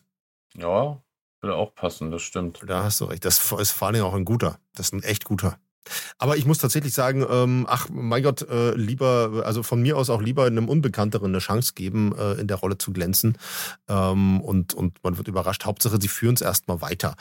Ähm, es wird sowieso erstmal schwer und man wird verglichen werden mit, mit, mit, mit dem, was Ray Stevenson da hinterlassen hat. Ähm, aber ich bin da absolut offen für und hoffe einfach, dass sie das weitererzählen, weil ich gerade auch mit dem Schlussbild und, und mit dem, wie es auch zu dem Schlussbild geführt hat, mit er verabschiedet sich noch von Shin und, und gibt ihr damit, äh, hey, du wirst da deinen Platz finden und so weiter. Ähm, das wäre einfach schade, wenn das nicht weitererzählt wird. Ja, ich fände es vor allen Dingen auch deshalb schade, weil ich ihn tatsächlich einen ziemlich perfekten Antagonisten im Verhältnis zur Protagonistin finde. Im Grunde sind sie ein bisschen wie ja, wie heißt es so schön in Raiders of the Lost Ark, äh, dann, äh, wenn der Bösewicht sagt zu Indy, äh, ein kleiner Schubser würde mhm. genügen, um dich aus dem Licht in die Dunkelheit ja. zu bringen und dann wärst du genau wie ich. Und ein bisschen so ist für mich Balon Skull im Verhältnis zu Ahsoka Tano. Und das, da ist noch viel Potenzial drin, wie diese Figuren sich aneinander abarbeiten und Spiegelbild der Möglichkeiten für die jeweils andere Figur sein können, weil ja Ahsoka Tano auch eine Figur ist, die sich bewusst gegen den Jedi-Orden entschieden hat, die sich bewusst dafür entschieden hat, eine Machtnutzerin zu sein, die aber keine Jedi mehr ist und im Grunde hat Balin Skull auf seine Art das Gleiche getan. Er hat nur andere Schlüsse gezogen, einen leicht anderen Weg gegangen. Aber ich glaube auch, das ist auch so ein Verhältnis von zwei Figuren. Da passt gar nicht so viel Raum dazwischen, wie man im ersten Moment vielleicht denken würde. Und ich glaube, auch das ist eben in diesen Lichtschwertfarben ja auch so schön angelegt. Balin Skull mit seinem orangenen Lichtschwert, das eher auf der dunklen Seite ich verordnen würde, aber halt nicht eindeutig. Und umgekehrt ja auch Ahsoka mit ihren weißen Lichtschwertern, die ja auch aus dem üblichen Blau Grün-Schema der Jedi herausfällt. Ja, die hat gar keine das Farbe mehr. Ja, wobei ja. das ist ja der Geschichte ihrer Kristalle geschuldet. Sie äh, hat ja die Kristalle des sechsten Bruders. Mhm. Und ähm, es ist ja jetzt Kanon, dass ähm, es gibt keine roten Kristalle. Rote Kristalle werden hergestellt, indem die von einem äh, Thys in einem Ritual äh, quasi unterworfen werden, mit Hass mhm. und Wut äh, gefüllt werden und dadurch anfangen zu bluten und rot die rote Färbung annehmen. Dieser Aha. Prozess ist aber auch umkehrbar und das hat Ahsoka mit den Kristallen des sechsten Bruders gemacht. Ähm, sie hat es in einem quasi in einem Gegenritual wieder rückgängig gemacht. Dabei verlieren die Kristalle aber jegliche Farbe und werden, werden weiß. Deshalb hat sie ein weißes. Mhm. Mhm. Okay, spannend. Ja, aber auch, ich meine, auch in so einem Akt liegen, liegen ja spannende Implikationen dieses. Äh, es greift ja an dem Punkt eigentlich vor und äh, gut, hier ist das alles schon geschehen, ja auch diesem, dieser Unverrückbarkeit einer Zugehörigkeit, die die klassischen Jedi dieser klassische Jedi-Orden, der ja, äh, das war ja auch so ein bisschen eine der Kernbotschaften in der, der Prequel-Trilogie, dass die im Grunde auch korrupt und verirrt waren. Dieses, ja. Diese mhm. Unverrückbarkeit einer Zugehörigkeit, die ja dann Luke erfolgreich in Frage stellt, auch äh, mit seinem Vater. Äh, das alles schwingt da halt mit und ich fände es einfach sehr, sehr schade, wenn man sich des Potenzials beraubt, das da drin steckt in der Konfrontation dieser beiden Figuren, die beide für sich gesagt haben, ich verweigere mich dieser Kategorisierung. Ich kann mir das aber auch nicht vorstellen, dass sie das über den Haufen werfen, weil, ähm, also wenn man jetzt die, die, die Sequels nimmt, die, die, ich nenne sie jetzt mal Ray-Trilogie, ähm, dann war ja das große Problem dieser Ray-Trilogie war ja, dass es, äh, ja, es gab keinen Masterplan, sondern das war mal von Film zu Film gedacht. Ähm, und ich glaube einfach, Filoni ist viel zu clever, um nicht einen Masterplan für sein Mandoverse zu haben und nicht zu wissen, wie es auserzählt werden soll. Ja, und so weiter. Und ich auch. glaube einfach, in diesem Masterplan wird äh, diese Figur und das, was diese Figur jetzt da auf dem Planeten macht, eine viel zu große Rolle spielen, um das jetzt noch umzuändern. Das kann ich mir nicht mhm. vorstellen. Das hoffe ich sehr. Ich hoffe halt, dass sie sich nicht von der schweren Aufgabe, ähm, Ray Stevenson neu zu besetzen, halt davon abbringen lassen. Das fände ich falsch ja. verstandenen. Also Respekt, schön und gut, aber das wäre ja, falsch verstandener Respekt aus meinem Sinne, weil das ist durchaus okay, finde ich, in so einem Fall. So eine Natürlich, Ray, Ray Stevenson, äh, ich meine, äh, wir wissen, wir sind jetzt lange genug in der Branche tätig und wir wissen, dass wir alle so ticken nach dem Motto Show must go on. Egal, was mit mir ist, Show must go on, es muss weitergehen. Und ja. Ray Stevenson wäre der Letzte, der wollen würde, dass diese Rolle nicht neu besetzt wird. Mhm. Weil man damit ja auch ein, also ganz ehrlich, wenn du die Rolle jetzt rausstreichst, dann nimmst du ihm auch ein bisschen was von seiner Legacy weg. Ja, total. Und das wäre ein absoluter Fehler. Und es ist ja jetzt nicht so, dass man ihn gefeuert hat und er wird umbesetzt. Sein Mann ist einfach gestorben. Und das ist nun mal, das ist das Ziel von uns allen und das, der, der, das Leben von uns anderen geht weiter. Und diese Geschichte muss weitererzählt werden. Und das ja. würde Ray Stevenson genauso sehen. Diese Geschichte muss weitererzählt werden, egal was nach ihm kommt. Mhm. Fertig. Also das, das finde ich auch wirklich da finde ich nichts verkehrt dran. Und jeder, der das ja, anders sieht, also ich fände es auch fatal, wenn sie jetzt sagen, oh, wir machen da CGI drüber, sodass er so aussieht weiterhin. Das ist Quatsch. Unsinn. Unsinn. Jeder weiß, was passiert ist.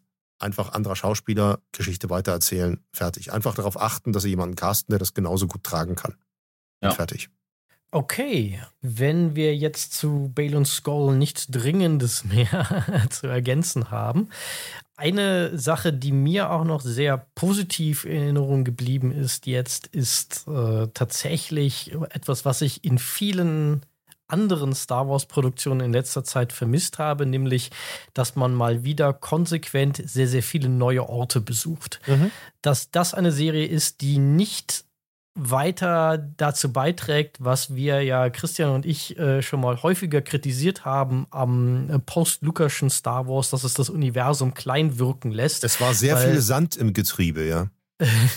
Weil irgendwie die Figuren immer wieder auf den gleichen drei Planeten landen und mit den gleichen fünf äh, bekannten Nasen irgendwie interagieren. Und gibt es natürlich hier auch wieder viele bekannte Gesichter. Aber es ist halt schon auch viele Reisen zu neuen Orten. Es gibt, tauchen auch genug neue Figuren auf. Ich fand das mal wieder sehr angenehm, ja. dass das Star Wars-Universum mal wieder groß und neu und geheimnisvoll auch war, weil man sich wirklich nicht jetzt schon wusste, hm, was kommt denn hier? Wo sind wir denn jetzt hier? Was haben wir hier zu erwarten? Sondern dass da wirklich ja, neue Elemente jetzt reingekommen sind, die auch nicht auf mich wie leicht modifizierte Versionen von Dingen gewirkt haben, die wir schon hundertmal in Star Wars gesehen haben. Definitiv, ja. Mhm. Definitiv ist es, eine, ist es eine Serie, die das äh, Universum hat groß wirken lassen. Auch ähm, ja, wie du schon sagst, neue Sachen reingebracht hat. Was zum Beispiel für mich völliges Neuland war, waren die Purgles, diese Wale. Da hätte ich mir zum Beispiel auch einfach schlichtweg ein bisschen Erklärung zu gewünscht. Ich, ich habe die Erklärung zum Glück so halbwegs noch in Erinnerung gehabt. Die hat mir nämlich der, der Tim Daggott, falls du das hören solltest, liebe Grüße, ähm, von, von Saber Project, äh, hatte mir die schon nach den ersten beiden Folgen hat er davon erzählt, dass es diese Hyperraumwale gibt, ähm, durch die man auch eigentlich nur, durch die man die Hyperraumrouten kennt kennt und überhaupt erst dadurch reisen kann.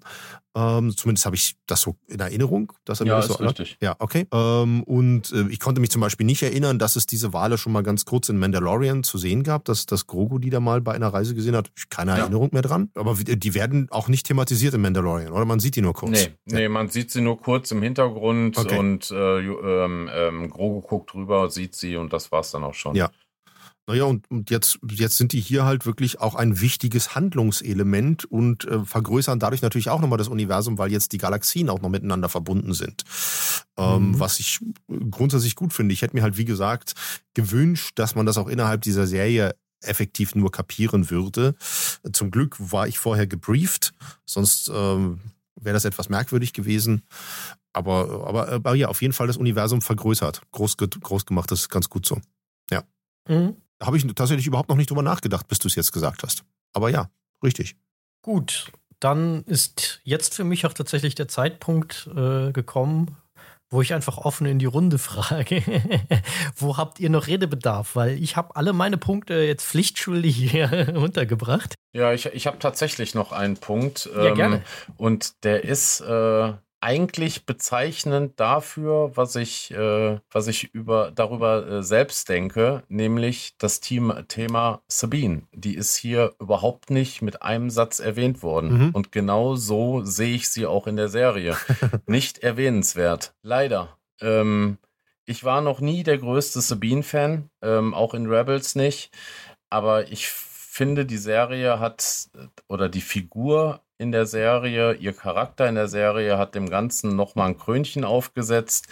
Ähm, ich habe eigentlich gehofft, dass ich ähm, eine etwas oder eine erwachsene junge Mandalori äh, Mandalorianerin sehen werde, ähm, die im Vergleich zu Rebels ähm, gereift ist, die ähm, mit Sinn und Verstand handelt. Und ich habe eine um zehn Jahre zurückversetzte Rotzgöre präsentiert bekommen, die alles falsch macht, was man nur falsch machen kann. Ähm, die bockig ist, äh, die eigensinnig und, und äh, engstirnig ist und ähm, eigentlich schlimmer ist als jede in jedem Alter äh, äh, bei Rebels. Und das habe ich überhaupt nicht verstanden. Mhm. Ich kann dazu tatsächlich nur Folgendes beitragen. Und zwar, äh, die, äh, in der, ich glaube, in der ersten Folge war es direkt die Einführung von Sabine mit dieser Motorradsequenz. Mhm. Ihr werdet euch vielleicht erinnern. Ja, Top Gun. Ja, man kann es Top Gun nennen. Es war ein Moment, der mich aufgeregt hat, weil mich die Musik so aufgeregt hat. Weil ich die so unfassbar unpassend, unpassend für Star Wars fand und nach wie vor auch finde. Ich habe es mir heute nochmal angehört und dachte einfach, das ist für mich, das hat für mich mit Star Wars nichts zu tun, dieser, dieser Metal-Abklatsch da. Das ist für mich einfach keine passende Musik. Ähm, das habe ich auch schon in diesem Kurzvideo geäußert und ähm, dazu habe ich dann ein paar Kommentare gekriegt in, in Richtung, aber die Musik passt super zum Charakter von Sabine. Und alles, was ich dazu sagen kann, ist, welcher Charakter? Mhm. Ich kenne diese Person nicht, ich sehe sie dort zum ersten Mal und ich höre Musik, die ich nicht mit Star Wars verbinde. Das ist für mich völlig unstimmig. Und ich kann dir bis jetzt noch nicht wirklich sagen, was Sabine für einen Charakter hat. Und ich finde, das ist ein bisschen eine Gesamtschwäche der gesamten Serie. Wenn du, mich, wenn du mir jetzt sagst, beschreibe mir Sabine, fällt mir schwer. Beschreibe mir Hera, fällt mir schwer. Beschreibe mir Ahsoka, fällt mir schwer. Beschreibe mir Ezra, fällt mir schwer. Weil die Serie sich einfach auf Vorkenntnissen ausruht. Ich, brauch, das, das ich brauche Vorkenntnisse für die Charaktere. Die habe ich nicht. Das, die Serie funktioniert trotzdem, auch ohne die Vorkenntnisse. Aber ähm, begrenzt. Begrenzt, ja. Begrenzt. Ja. Emotional begrenzt. Und die, diese emotionale ich, ja. Grenze ist vor allen Dingen, was diese Charaktere betrifft, da. Da muss ich dir recht geben. Aber ähm, um nochmal kurz auf, auf Sabine an sich zurückzukommen, ähm, man muss, man, man darf äh, oder man muss sagen, dass sie tatsächlich äh, vom Charakter her eine, äh, eine, eine Konsequenz äh, gezeigt haben. Mhm. Sie ist sie, sie aber äh, ja, oder auch eine umgekehrte Konsequenz, weil ich fand sie am Ende von Rebels oder zum Ende hin von Rebels schon erwachsener, als sie halt ähm, wesentlich erwachsener, als, als sie jetzt in Ahsoka war. Deshalb da ein bisschen zurückentwickelt vom Charakter, von der, vom Verhalten her. Ähm, das, wie gesagt, habe ich nicht so ganz verstanden, warum man das so gemacht hat. Ähm, und ähm, ich könnte mir um, vorstellen, um warum sie das gemacht haben. Und zwar irgendeine Heldenreise brauchst du ja, wenn die Hauptfigur schon keine hat. Ja. Also so, ja, ne, weil, weil, so hatte wenigstens Sabine die Chance, eine gewisse Entwicklung zu durchlaufen und ihr Fehlverhalten zu erkennen und so weiter. Ja, wobei mh, hm, ich, ich gehe tatsächlich nicht so ganz d'accord mit äh, eurer oder deiner Meinung von, von Ahsoka. Mhm. Ähm, für mich war tatsächlich Ahsoka in der Serie Ahsoka eine Überraschung. Ich fand okay. sie dort ich fand sie dort wirklich gut. Ähm, ich fand auch äh, Rosar äh, Rosaria, ähm, äh, mein Gott. Rosario. Rosario, genau. Ähm, als Schauspielerin sehr gut. Mhm. Sie hat mir in Mandalorian wenig gefallen. Es war jetzt nicht so, dass ich sagen, da gesagt habe, oh nee, das war nichts. Ähm, ich fand sie halt nicht ganz so toll. Ähm, aber jetzt in Ahsoka hat sie mich wirklich überrascht. Ich fand, war für mich eine der, für mich persönlich eine der Überraschungen in der Serie. Okay.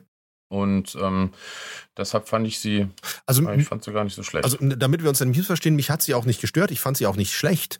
Ich fand halt, sie konnte nicht viel zeigen. Das war halt so ein bisschen das Ding. Und das ist eine Schauspielerin, die durchaus was kann. Und da hat sie Material, mit dem sie nicht viel zeigen kann, weil mit ihrer Figur so gesehen nicht viel Entwicklung passiert. Also nehmen wir mal außen vor die, ich glaube, fünfte Folge war es mit der Zwischenwelt, mit, mit Anakin. Ja. Wo sie natürlich ein bisschen, ein bisschen mehr macht. Das funktionierte auch.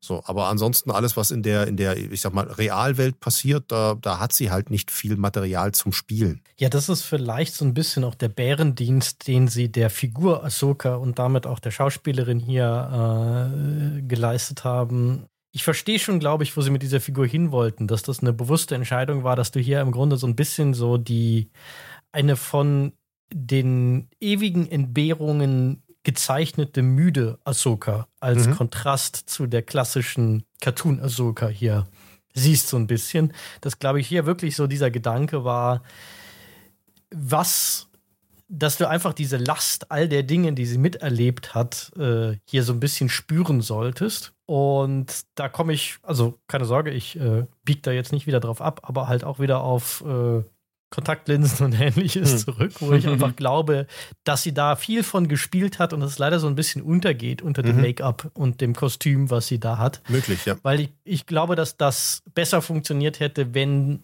ihr ein bisschen mehr ermöglicht worden wäre, die Subtilität, die sie da, glaube ich, reinzubringen, versucht auch wirklich, ja, komplett auszuspielen und nicht immer so durch so eine krasse Maske durchprojizieren zu müssen, weil das ist halt auch schwer. Ja. Eine subtil desillusionierte Figur, im Grunde auch so eine Art Figur. In unserer Realwelt würde man sagen, die hat eine Depression, so ein bisschen, glaube ich. Ja. Mhm. So ein Burnout im Grunde von all dem, was sie erlebt hat. Deshalb wird, wacht sie auch wieder so auf, als sie Anakin sieht. Das ist im Grunde so eine Erinnerung auch daran, wer sie mal war. Und ich glaube auch, dass das so ein bisschen das ist, wo ich vermuten würde, wo Filoni es hinlaufen lässt, dass es Ahsokas Heldenreise über die Serie hinweg am Ende eine Wiederentdeckung dessen ist, wofür sie mal gestanden hat. Mhm. Punkt. Ja, darf gespannt sein, ja. Ich bin auf jeden Fall gespannt, äh, wie sie das alles zusammenführen und was dann alles erzählt wird und ob äh, vielleicht, äh, ob sie den Bogen mit Thrawn auch noch kriegen. Da habe ich ein bisschen meine Zweifel. Aber, aber mal schauen. Ich bin wirklich sehr, sehr gespannt. Mich, mich hatte ja schon die Mando Staffel 3 hat mich ja alles andere als amüsiert. Ähm, was ich sehr schade fand, weil Staffel 1 und 2 habe ich sehr gerne gesehen. Ähm, bin ich sehr, sehr gespannt. Jetzt, wie gesagt, Ahsoka war in Ordnung, ist jetzt kein großer Wurf, aber ist okay. Aber ich bin sehr neugierig, was sie, äh, was sie dann aus dem, aus dem Film machen werden. Weil, hat jemand im Kopf, wann der rauskommen soll? Nee, ich glaube, da ist noch kein Datum angedacht, wenn okay. mich nicht täuscht. Mhm. Vor allen Dingen habe ich jetzt auch mehrfach gehört, dass es wohl als sehr wahrscheinlich gilt, auch alleine, weil die Serie wohl sehr, sehr gute Abrufzahlen hat, dass äh, sie eine zweite Staffel bekommt. Also ich glaube okay. nicht, dass das direkt in den Film übergehen wird, sondern da wird noch mal irgendwas dazwischen stehen, wäre meine Vermutung. Mhm. Ja, ich denke auch. Ich denke auch nicht, dass das ähm, The Mandalorian schon zu Ende erzählt ist. Dafür, äh, dafür ist es einfach zu erfolgreich, als dass man jetzt in den nächsten ein, zwei Jahren da diesen Film bringen würde, der alles beendet. Das glaube ich auch nicht. Mhm. Hat jemand äh, von euch ein bisschen einen Blick drauf geworfen, wie allgemein oder mitgekriegt, wie allgemein die Rezeption von Ahsoka ist? Hm, nee, das nicht. Ich hatte nur, wie gesagt, hatten wir uns ja ähm, vor der Aufnahme hier noch kurz unterhalten, nur die Einschaltquoten an sich ähm, mal mitbekommen, die doppelt so hoch waren wie bei Andor, aber tatsächlich nur die Hälfte vom Mandalorian mhm. im Schnitt und ähm, ein deutlicher Einbruch nach den ersten zwei Folgen kam. Die ersten beiden Folgen waren noch wesentlich, äh, hatten wesentlich äh, höhere Abrufzahlen, ähm, was dann wieder die ähm, die ursprüngliche Theorie, äh, unsere ur ursprüngliche Theorie bestätigt, dass man vielleicht doch zu viel Hintergrundwissen für Ahsoka haben muss, mhm. um Spaß an der Serie zu haben, um dabei zu bleiben. Und da bin ich wieder an dem Punkt, den hatten wir auch noch nicht angesprochen. Ähm, ich verstehe es nicht, warum man zum Beispiel in, in Ahsoka ähm, nicht ähnlich agiert hat wie zum Beispiel in Herr der Ringe. Herr der Ringe ist so ein Riesenkosmos mit so vielen Jahren und selbst da hat man es damals bei den ersten, beim ersten Film, der, der rauskam, geschafft, innerhalb von drei, vier, fünf Minuten Rückblick alle Zuschauer, die Herr der Ringe noch nie gesehen haben, noch, äh, noch nie gelesen haben, nicht wissen, worum es geht, auf einen Nenner zu holen. Und das in so einer riesen Story. Jetzt habe ich aber ein, ein Riesengrinsen im Gesicht, Sven, weil ich erinnere mich, als wir damals aus dem Kino raus sind, ja. dass ich genau das gesagt habe. Genau. Dass richtig. ich genau gesagt habe, warum hat man hier, warum macht man dich denn nicht so fünf Minuten so, so eine kurze Einführung äh, in Figuren und äh, also ne, in, in, in die ganze Situation, so wie bei Herr der Ringe, wo ich in fünf Minuten oder zehn Minuten das gesamte Simmerillion erzählt gekriegt habe und Absolut. dann wusste, wo ich bin. Und ich weiß aber noch, dass du mir gesagt hast, dass das nicht gehen würde. Es wäre zu viel. Ja, also das das haben sie Peter Jackson auch gesagt. Ja, ich glaube. Ich, äh, ich habe damals schon gesagt, natürlich ja. geht das. Du musst halt nicht, du musst ja nicht jede, jede, jede Abzweigung erzählen. Du erzählst ja wirklich ja. nur so das Grundgerüst und, äh, und das große Finale, dass du weißt, an welcher Stelle du jetzt angekommen bist. Und bei, bei allen Fehlern, die diese Serie gemacht hat, hier mal daran erinnert, Obi-Wan hat es auch getan. Genau. Ja. Naja. Ja, definitiv. ja, es wäre sicherlich sinnvoll gewesen, weil ich glaube auch, dass es sich mit den ersten beiden Folgen, äh, daher kam ja eben auch mal ein leicht vergiftetes Kompliment an Dave Filoni. Man merkt, dass er ein Zögling von Lukas ist, ohne seine äh, Fähigkeit zur präzisen, effektiven Exposition zu haben. äh, die ersten beiden Staffelfolgen wären halt die, die vom Erzähltempo her wirken sie so, als wenn es halt die Expositionsfolgen sind. Mhm. Aber eigentlich sind sie keine sehr effektive Exposition. Sie tun sich, glaube ich, mit diesen ersten beiden Folgen für diese Serie keinen Gefallen. Vor allen Dingen, weil die Serie gerade in der Mitte meiner Meinung nach am stärksten aufdreht und ihre besten Momente hat. Ja, und wenn sie das ein bisschen mehr frontloaded hätten, glaube ich, wären auch die Abrufzahlen ein bisschen stabiler gewesen, Expositionsprobleme hin oder her. Ja, das, das würde ich, äh, die Zeit hätten sie ja auch gehabt, wenn man bedenkt, dass ja, ich glaube, zwei Folgen, ich glaube, Folge drei und vier oder vier und fünf, weiß ich gar nicht genau, die sind ja jeweils irgendwie 25 Minuten, wenn man den Abspann abzieht.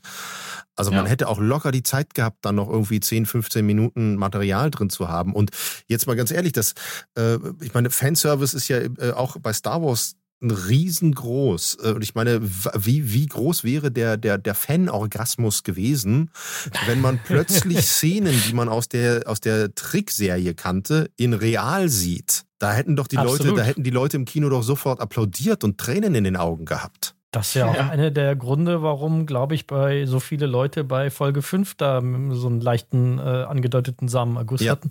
Weil es halt einfach so äh, genau das dort ja passiert. Du siehst zum ersten Mal die Clone Wars ja.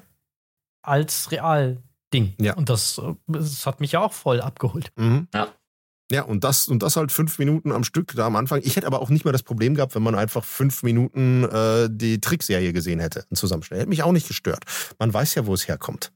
So, ja. und äh, ne, also ich bin da, bin, da, bin da komplett bei dir, Sven, mit äh, so einer Einführung wäre definitiv angebracht und besser gewesen, äh, damit es so, so Leute wie mich abholt, die sagen, um Gottes Willen, ich gucke mir die Trickserie nicht an. Aber ich möchte trotzdem alles real sehen, also alle, alle Realserien sehen, die es in Star Wars gibt. Mhm. So, ja. Ja, ja, leider so, so schön, die, also so, so gut die Serie insgesamt als einfach unterhaltenes, als unterhaltende Weltraumoper unterm Strich dann doch funktioniert. Sie hat definitiv ein Expositionsproblem. Ja. Ich glaube, da sind wir uns alle nicht ganz uneinig. Und trotzdem natürlich Chapeau an die, an, an die Macher, dass die Serie trotz dessen, also ne, funktioniert. Das tut sie. Ne, auch für Leute wie mich. Das tut sie.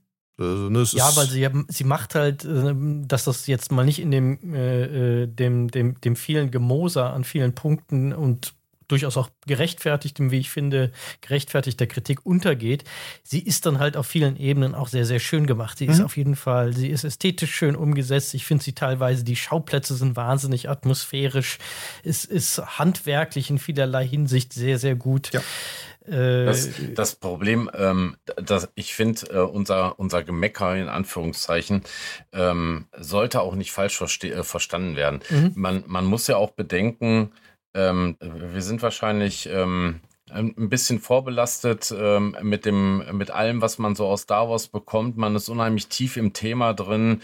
Man hat gewisse man kennt gewisse Hintergrundgeschichten, die, ich sag mal, der Otto Normal Star Wars Konsument vielleicht gar nicht so kennt und äh, sich da auch gar nicht für interessiert, was auch überhaupt gar nicht schlimm ist. Der sieht das vielleicht alles gar nicht so tiefgründig wie ich sag mal hier jetzt gerade ich aus der Cosplay-Szene, die sich tagtäglich mit sowas beschäftigen.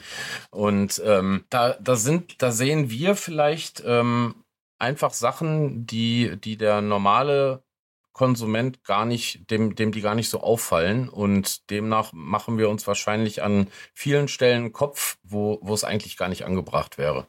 Ja, ich glaube, da tritt da triffst du den Nagel wirklich auf den Kopf, weil auch in unserer Community es durchaus Stimmen gab, die halt gesagt haben, naja, ist halt nette Unterhaltung ohne viel Inhalt, aber mehr war ja Star Wars nie, wo ich energisch widersprechen mhm. würde. Ja. Aber es ist, muss halt auch sagen, fair enough. Manche Leute und vermutlich sogar der März, die große Mehrzahl der Leute rezipiert Star Wars seit Jahrzehnten genau so als schönes Spektakel.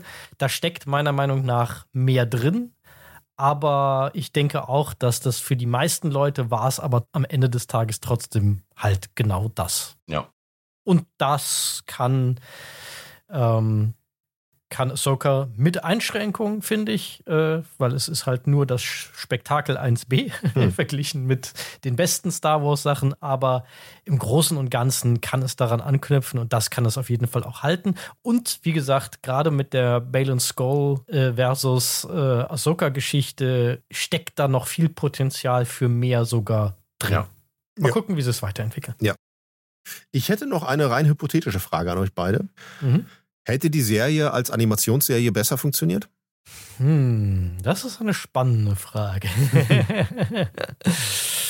In mancherlei Hinsicht glaube ich ja, weil viele der Dinge, die ich ja auch kritisiert habe, da kein Problem gewesen wären. Es wäre vielleicht auch glücklich gewesen, glücklicher gewesen, wenn man da komplett in diesem Animationsuniversum geblieben wäre. Andererseits waren diese Grenzen immer schon fließend, weil Clone Wars ja auch nahtlos aus Realfilm hervorgegangen ist. Mhm. Wenngleich der Weg, manch, glaube ich, manchmal ein bisschen unbelasteter oder, oder sagen wir mal flüssiger funktioniert hat, weil die Prequel-Trilogie auch eine sehr stilisierte Form von Realfilm schon war, der irgendwie immer so ein bisschen auf so einem, so einem Grenzgebiet zwischen Animations- und Realfilm stilistisch schon gewohnt hat. Dass es so rum vielleicht mir einfacher fiel, als es jetzt auf dem Weg zurück in einer Ästhetik, die Brücken baut, jetzt im Falle von Ahsoka zwischen dem Prequel-Look und einem moderneren, dem, dem, dem naturalistischeren Look, der wieder mehr an die alte Trilogie anknüpft, ist es schwer zu sagen. Aber ich glaube, ein paar Dinge, die sehr, sehr, an denen ich mich gerieben habe, wären an mir smoother vorbeigezogen als Animationsserie. Das würde ich schon sagen. Aber jetzt als ein Mensch, der nun mal weiß, dass es die Realserie gibt, hätte ich äh, Ray Stevenson als Balen Skull nicht verpassen wollen. Das ist ja, die andere Seite der Medaille. Ja. Sven, schließt dich ja, an? Oder? Also, ja, ich schließe mich groß, größten, äh, größtenteils an. Also ich, ich finde es tatsächlich ähm, auch so, dass es ähm, Punkte gibt, äh, die wir schon besprochen haben, wo es wahrscheinlich besser gewesen wäre, das Ganze animiert zu machen. Ähm, letztendlich für das ganze Mandoverse-Dingen äh, ist es äh, unabdingbar, dass es Live-Action war. Ähm, und ähm, ich, ich finde, im Großen und Ganzen hat es funktioniert. Und ob es jetzt als Animation besser funktioniert hätte, wenn man das Ganze so ein bisschen als Standalone sieht, anstatt äh, zugehörig zum Mandoverse, äh, bin ich mir nicht sicher. Also ich weiß es nicht. Ich, mhm. ich, ich kann es wirklich nicht sagen. Ja. Ich bin mir auch sehr, sehr unsicher. Sehr, sehr unsicher. Aber naja. Ähm, und äh, meine Schlussworte sind, dann habe ich tatsächlich alles gesagt, was ich auf meiner Liste stehen habe, ist einfach Druiden an die Macht, um äh, nochmal was Positives zu sagen, weil Hu Yang, ja. wir haben Hu Yang nicht erwähnt und Hu Yang war geil. Da, also fertig. Definitiv. Es waren viele, sehr, sehr viele nette, äh, also nette, ein positives Nett, ähm, nette Situationen äh, in der Serie, die das Ganze dann auch nochmal aufpeppen und so einen gewissen Charme verleihen. Da zählt, wie du schon sagst, meiner Meinung nach auch Wu Yang absolut dazu. Ja. Äh, ein mega Highlight für mich, wo ich fast von der Couch gesprungen bin, war C3PO als ja, Anthony ne? Daniels da einmarschiert Da habe ich auch nicht mitgerechnet. Da dachte ich auch so, ach Gott. Oh, hm. ich habe so ein, äh, allein wenn ich jetzt drüber rede, kriege ich schon wieder Gänsehaut. Ja. Und das sind halt so die Punkte. Aber auch ein bisschen, ähm, ein bisschen, ein bisschen Wehmut tatsächlich, weil ich habe mich auch gefreut. Aber als er dann sagte, Leia Organa hat hergeschickt, war so, ach, wir werden, ja. wir werden die gute Carrie Fisher nie wieder als Leia Organa sehen. Schade. Aber das sind halt so die Momente, die, da kann eine Serie also nicht, dass sie, dass sie es war, aber da kann eine Serie so schlecht sein, wie sie mag. Ja. solche Situationen in einer Serie sind halt äh, das ist halt so das, was das Star Wars Fandom ausmacht und einem Gänsehaut beschert und wo man dann anschließend sagt, man, die, die, die Folge ist rum und du sitzt da und sagst einfach noch, war das jetzt geil? ja. Ja.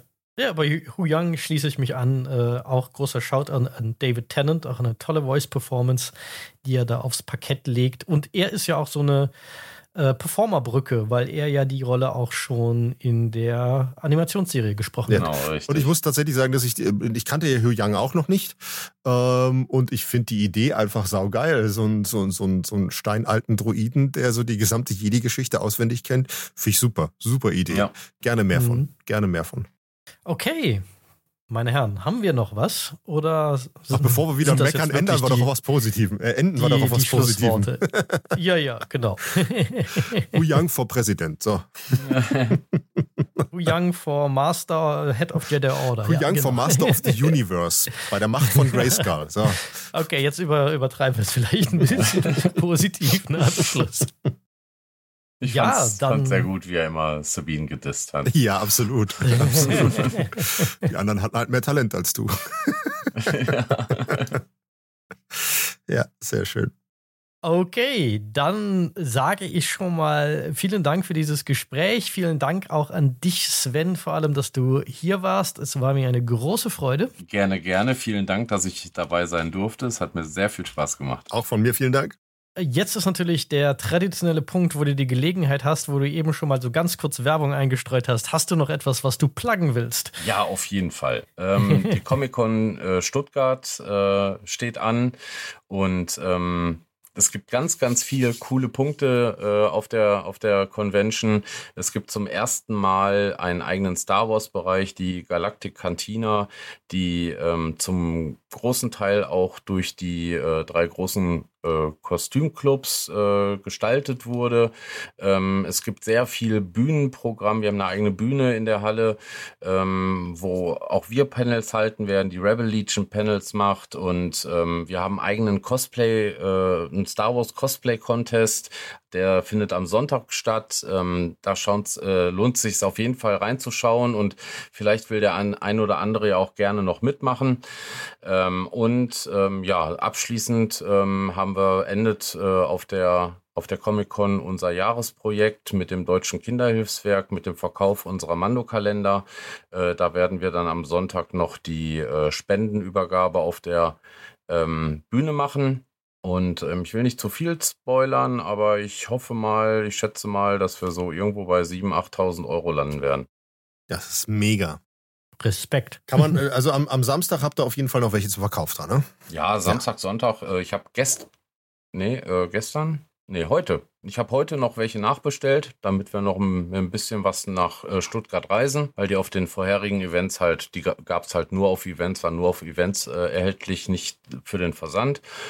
Und ähm, damit wir, die gingen so gut weg, dass wir halt quasi nach jedem Event jetzt wieder nachbestellen mussten. Nach Speyer war es jetzt genauso. Das heißt, wir kommen mit frisch gedruckten Kalendern ähm, zur Comic-Con und hoffen da natürlich nochmal den Schwung loszuwerden, die Spendensumme dadurch zu erhöhen und äh, dem Deutschen Kinderhilfswerk, was auch vertreten sein wird mit einem eigen, eigenen kleinen Infostand und wie gesagt auch bei der Übergabe dann auf der Bühne sein wird, ja, dass wir da halt ein bisschen was Gutes tun können und denen eine ordentliche Summe übergeben dürfen. Die habt ihr ja jetzt schon Sehr erreicht. Schön. Also das wird, die wird ja nur noch, noch, noch grandioser. Das ist jetzt ja. schon mal, schon jetzt herzlichen Glückwunsch äh, zu dem Ergebnis. Das ist irre. Sehr cool. Danke, ja, danke. da schließe ich mich an, ja.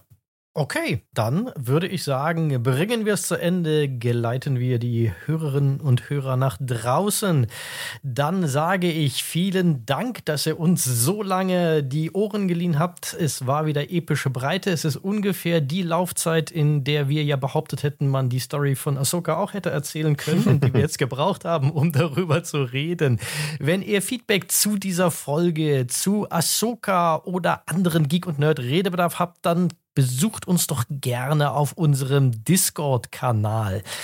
Wenn es euch gefallen hat oder auch nicht, da sind wir nicht wählerisch, dann gebt uns gerne eine gute Bewertung auf Apple Podcasts und oder Spotify und am allerliebsten dort auch eine kleine geschriebene Rezension, denn das hilft uns auf derartigen Plattformen sichtbarer zu werden. Wenn ihr dann sagt, so meine Güte, zwei Stunden plus Gelaber, aber wir haben immer noch nicht genug von diesen Nasen, dann könnt ihr uns auf Steady oder Patreon auch ein paar Euro ins Sparschwein werfen. Da gibt es noch jede Menge weitere Unterstützer-Podcast-Formate zu vielen spannenden Geek- und Nerd-Themen. Schaut da doch mal rein. Ansonsten sind wir natürlich regelmäßig live auf Twitch und schon sehr lange mit jede Menge Videocontent, aktuell wie historisch auf YouTube und äh, natürlich auch auf allen gängigen Social-Media-Kanälen, auf Instagram, auf Facebook, auf Twitter ja, und ich nenne es weiterhin Twitter, lieber Elon Musk. X kannst du dir dahin stecken, wo die Sonne nicht scheint. Und alle Links dazu, wenn ihr jetzt äh, nachgucken wollt, wo finde ich es genau, die findet ihr natürlich auf www.lastgeektonight.de. Und ansonsten Mundpropaganda ist auch toll. Schreit es von den Dächern, dass es uns gibt und wir hier schönes Programm von Nerds für Nerds machen. In diesem Sinne, möge die Macht mit euch sein. Live long and prosper. And thanks for the fish. Tschüss und bis zum nächsten Mal. Ciao. Ciao.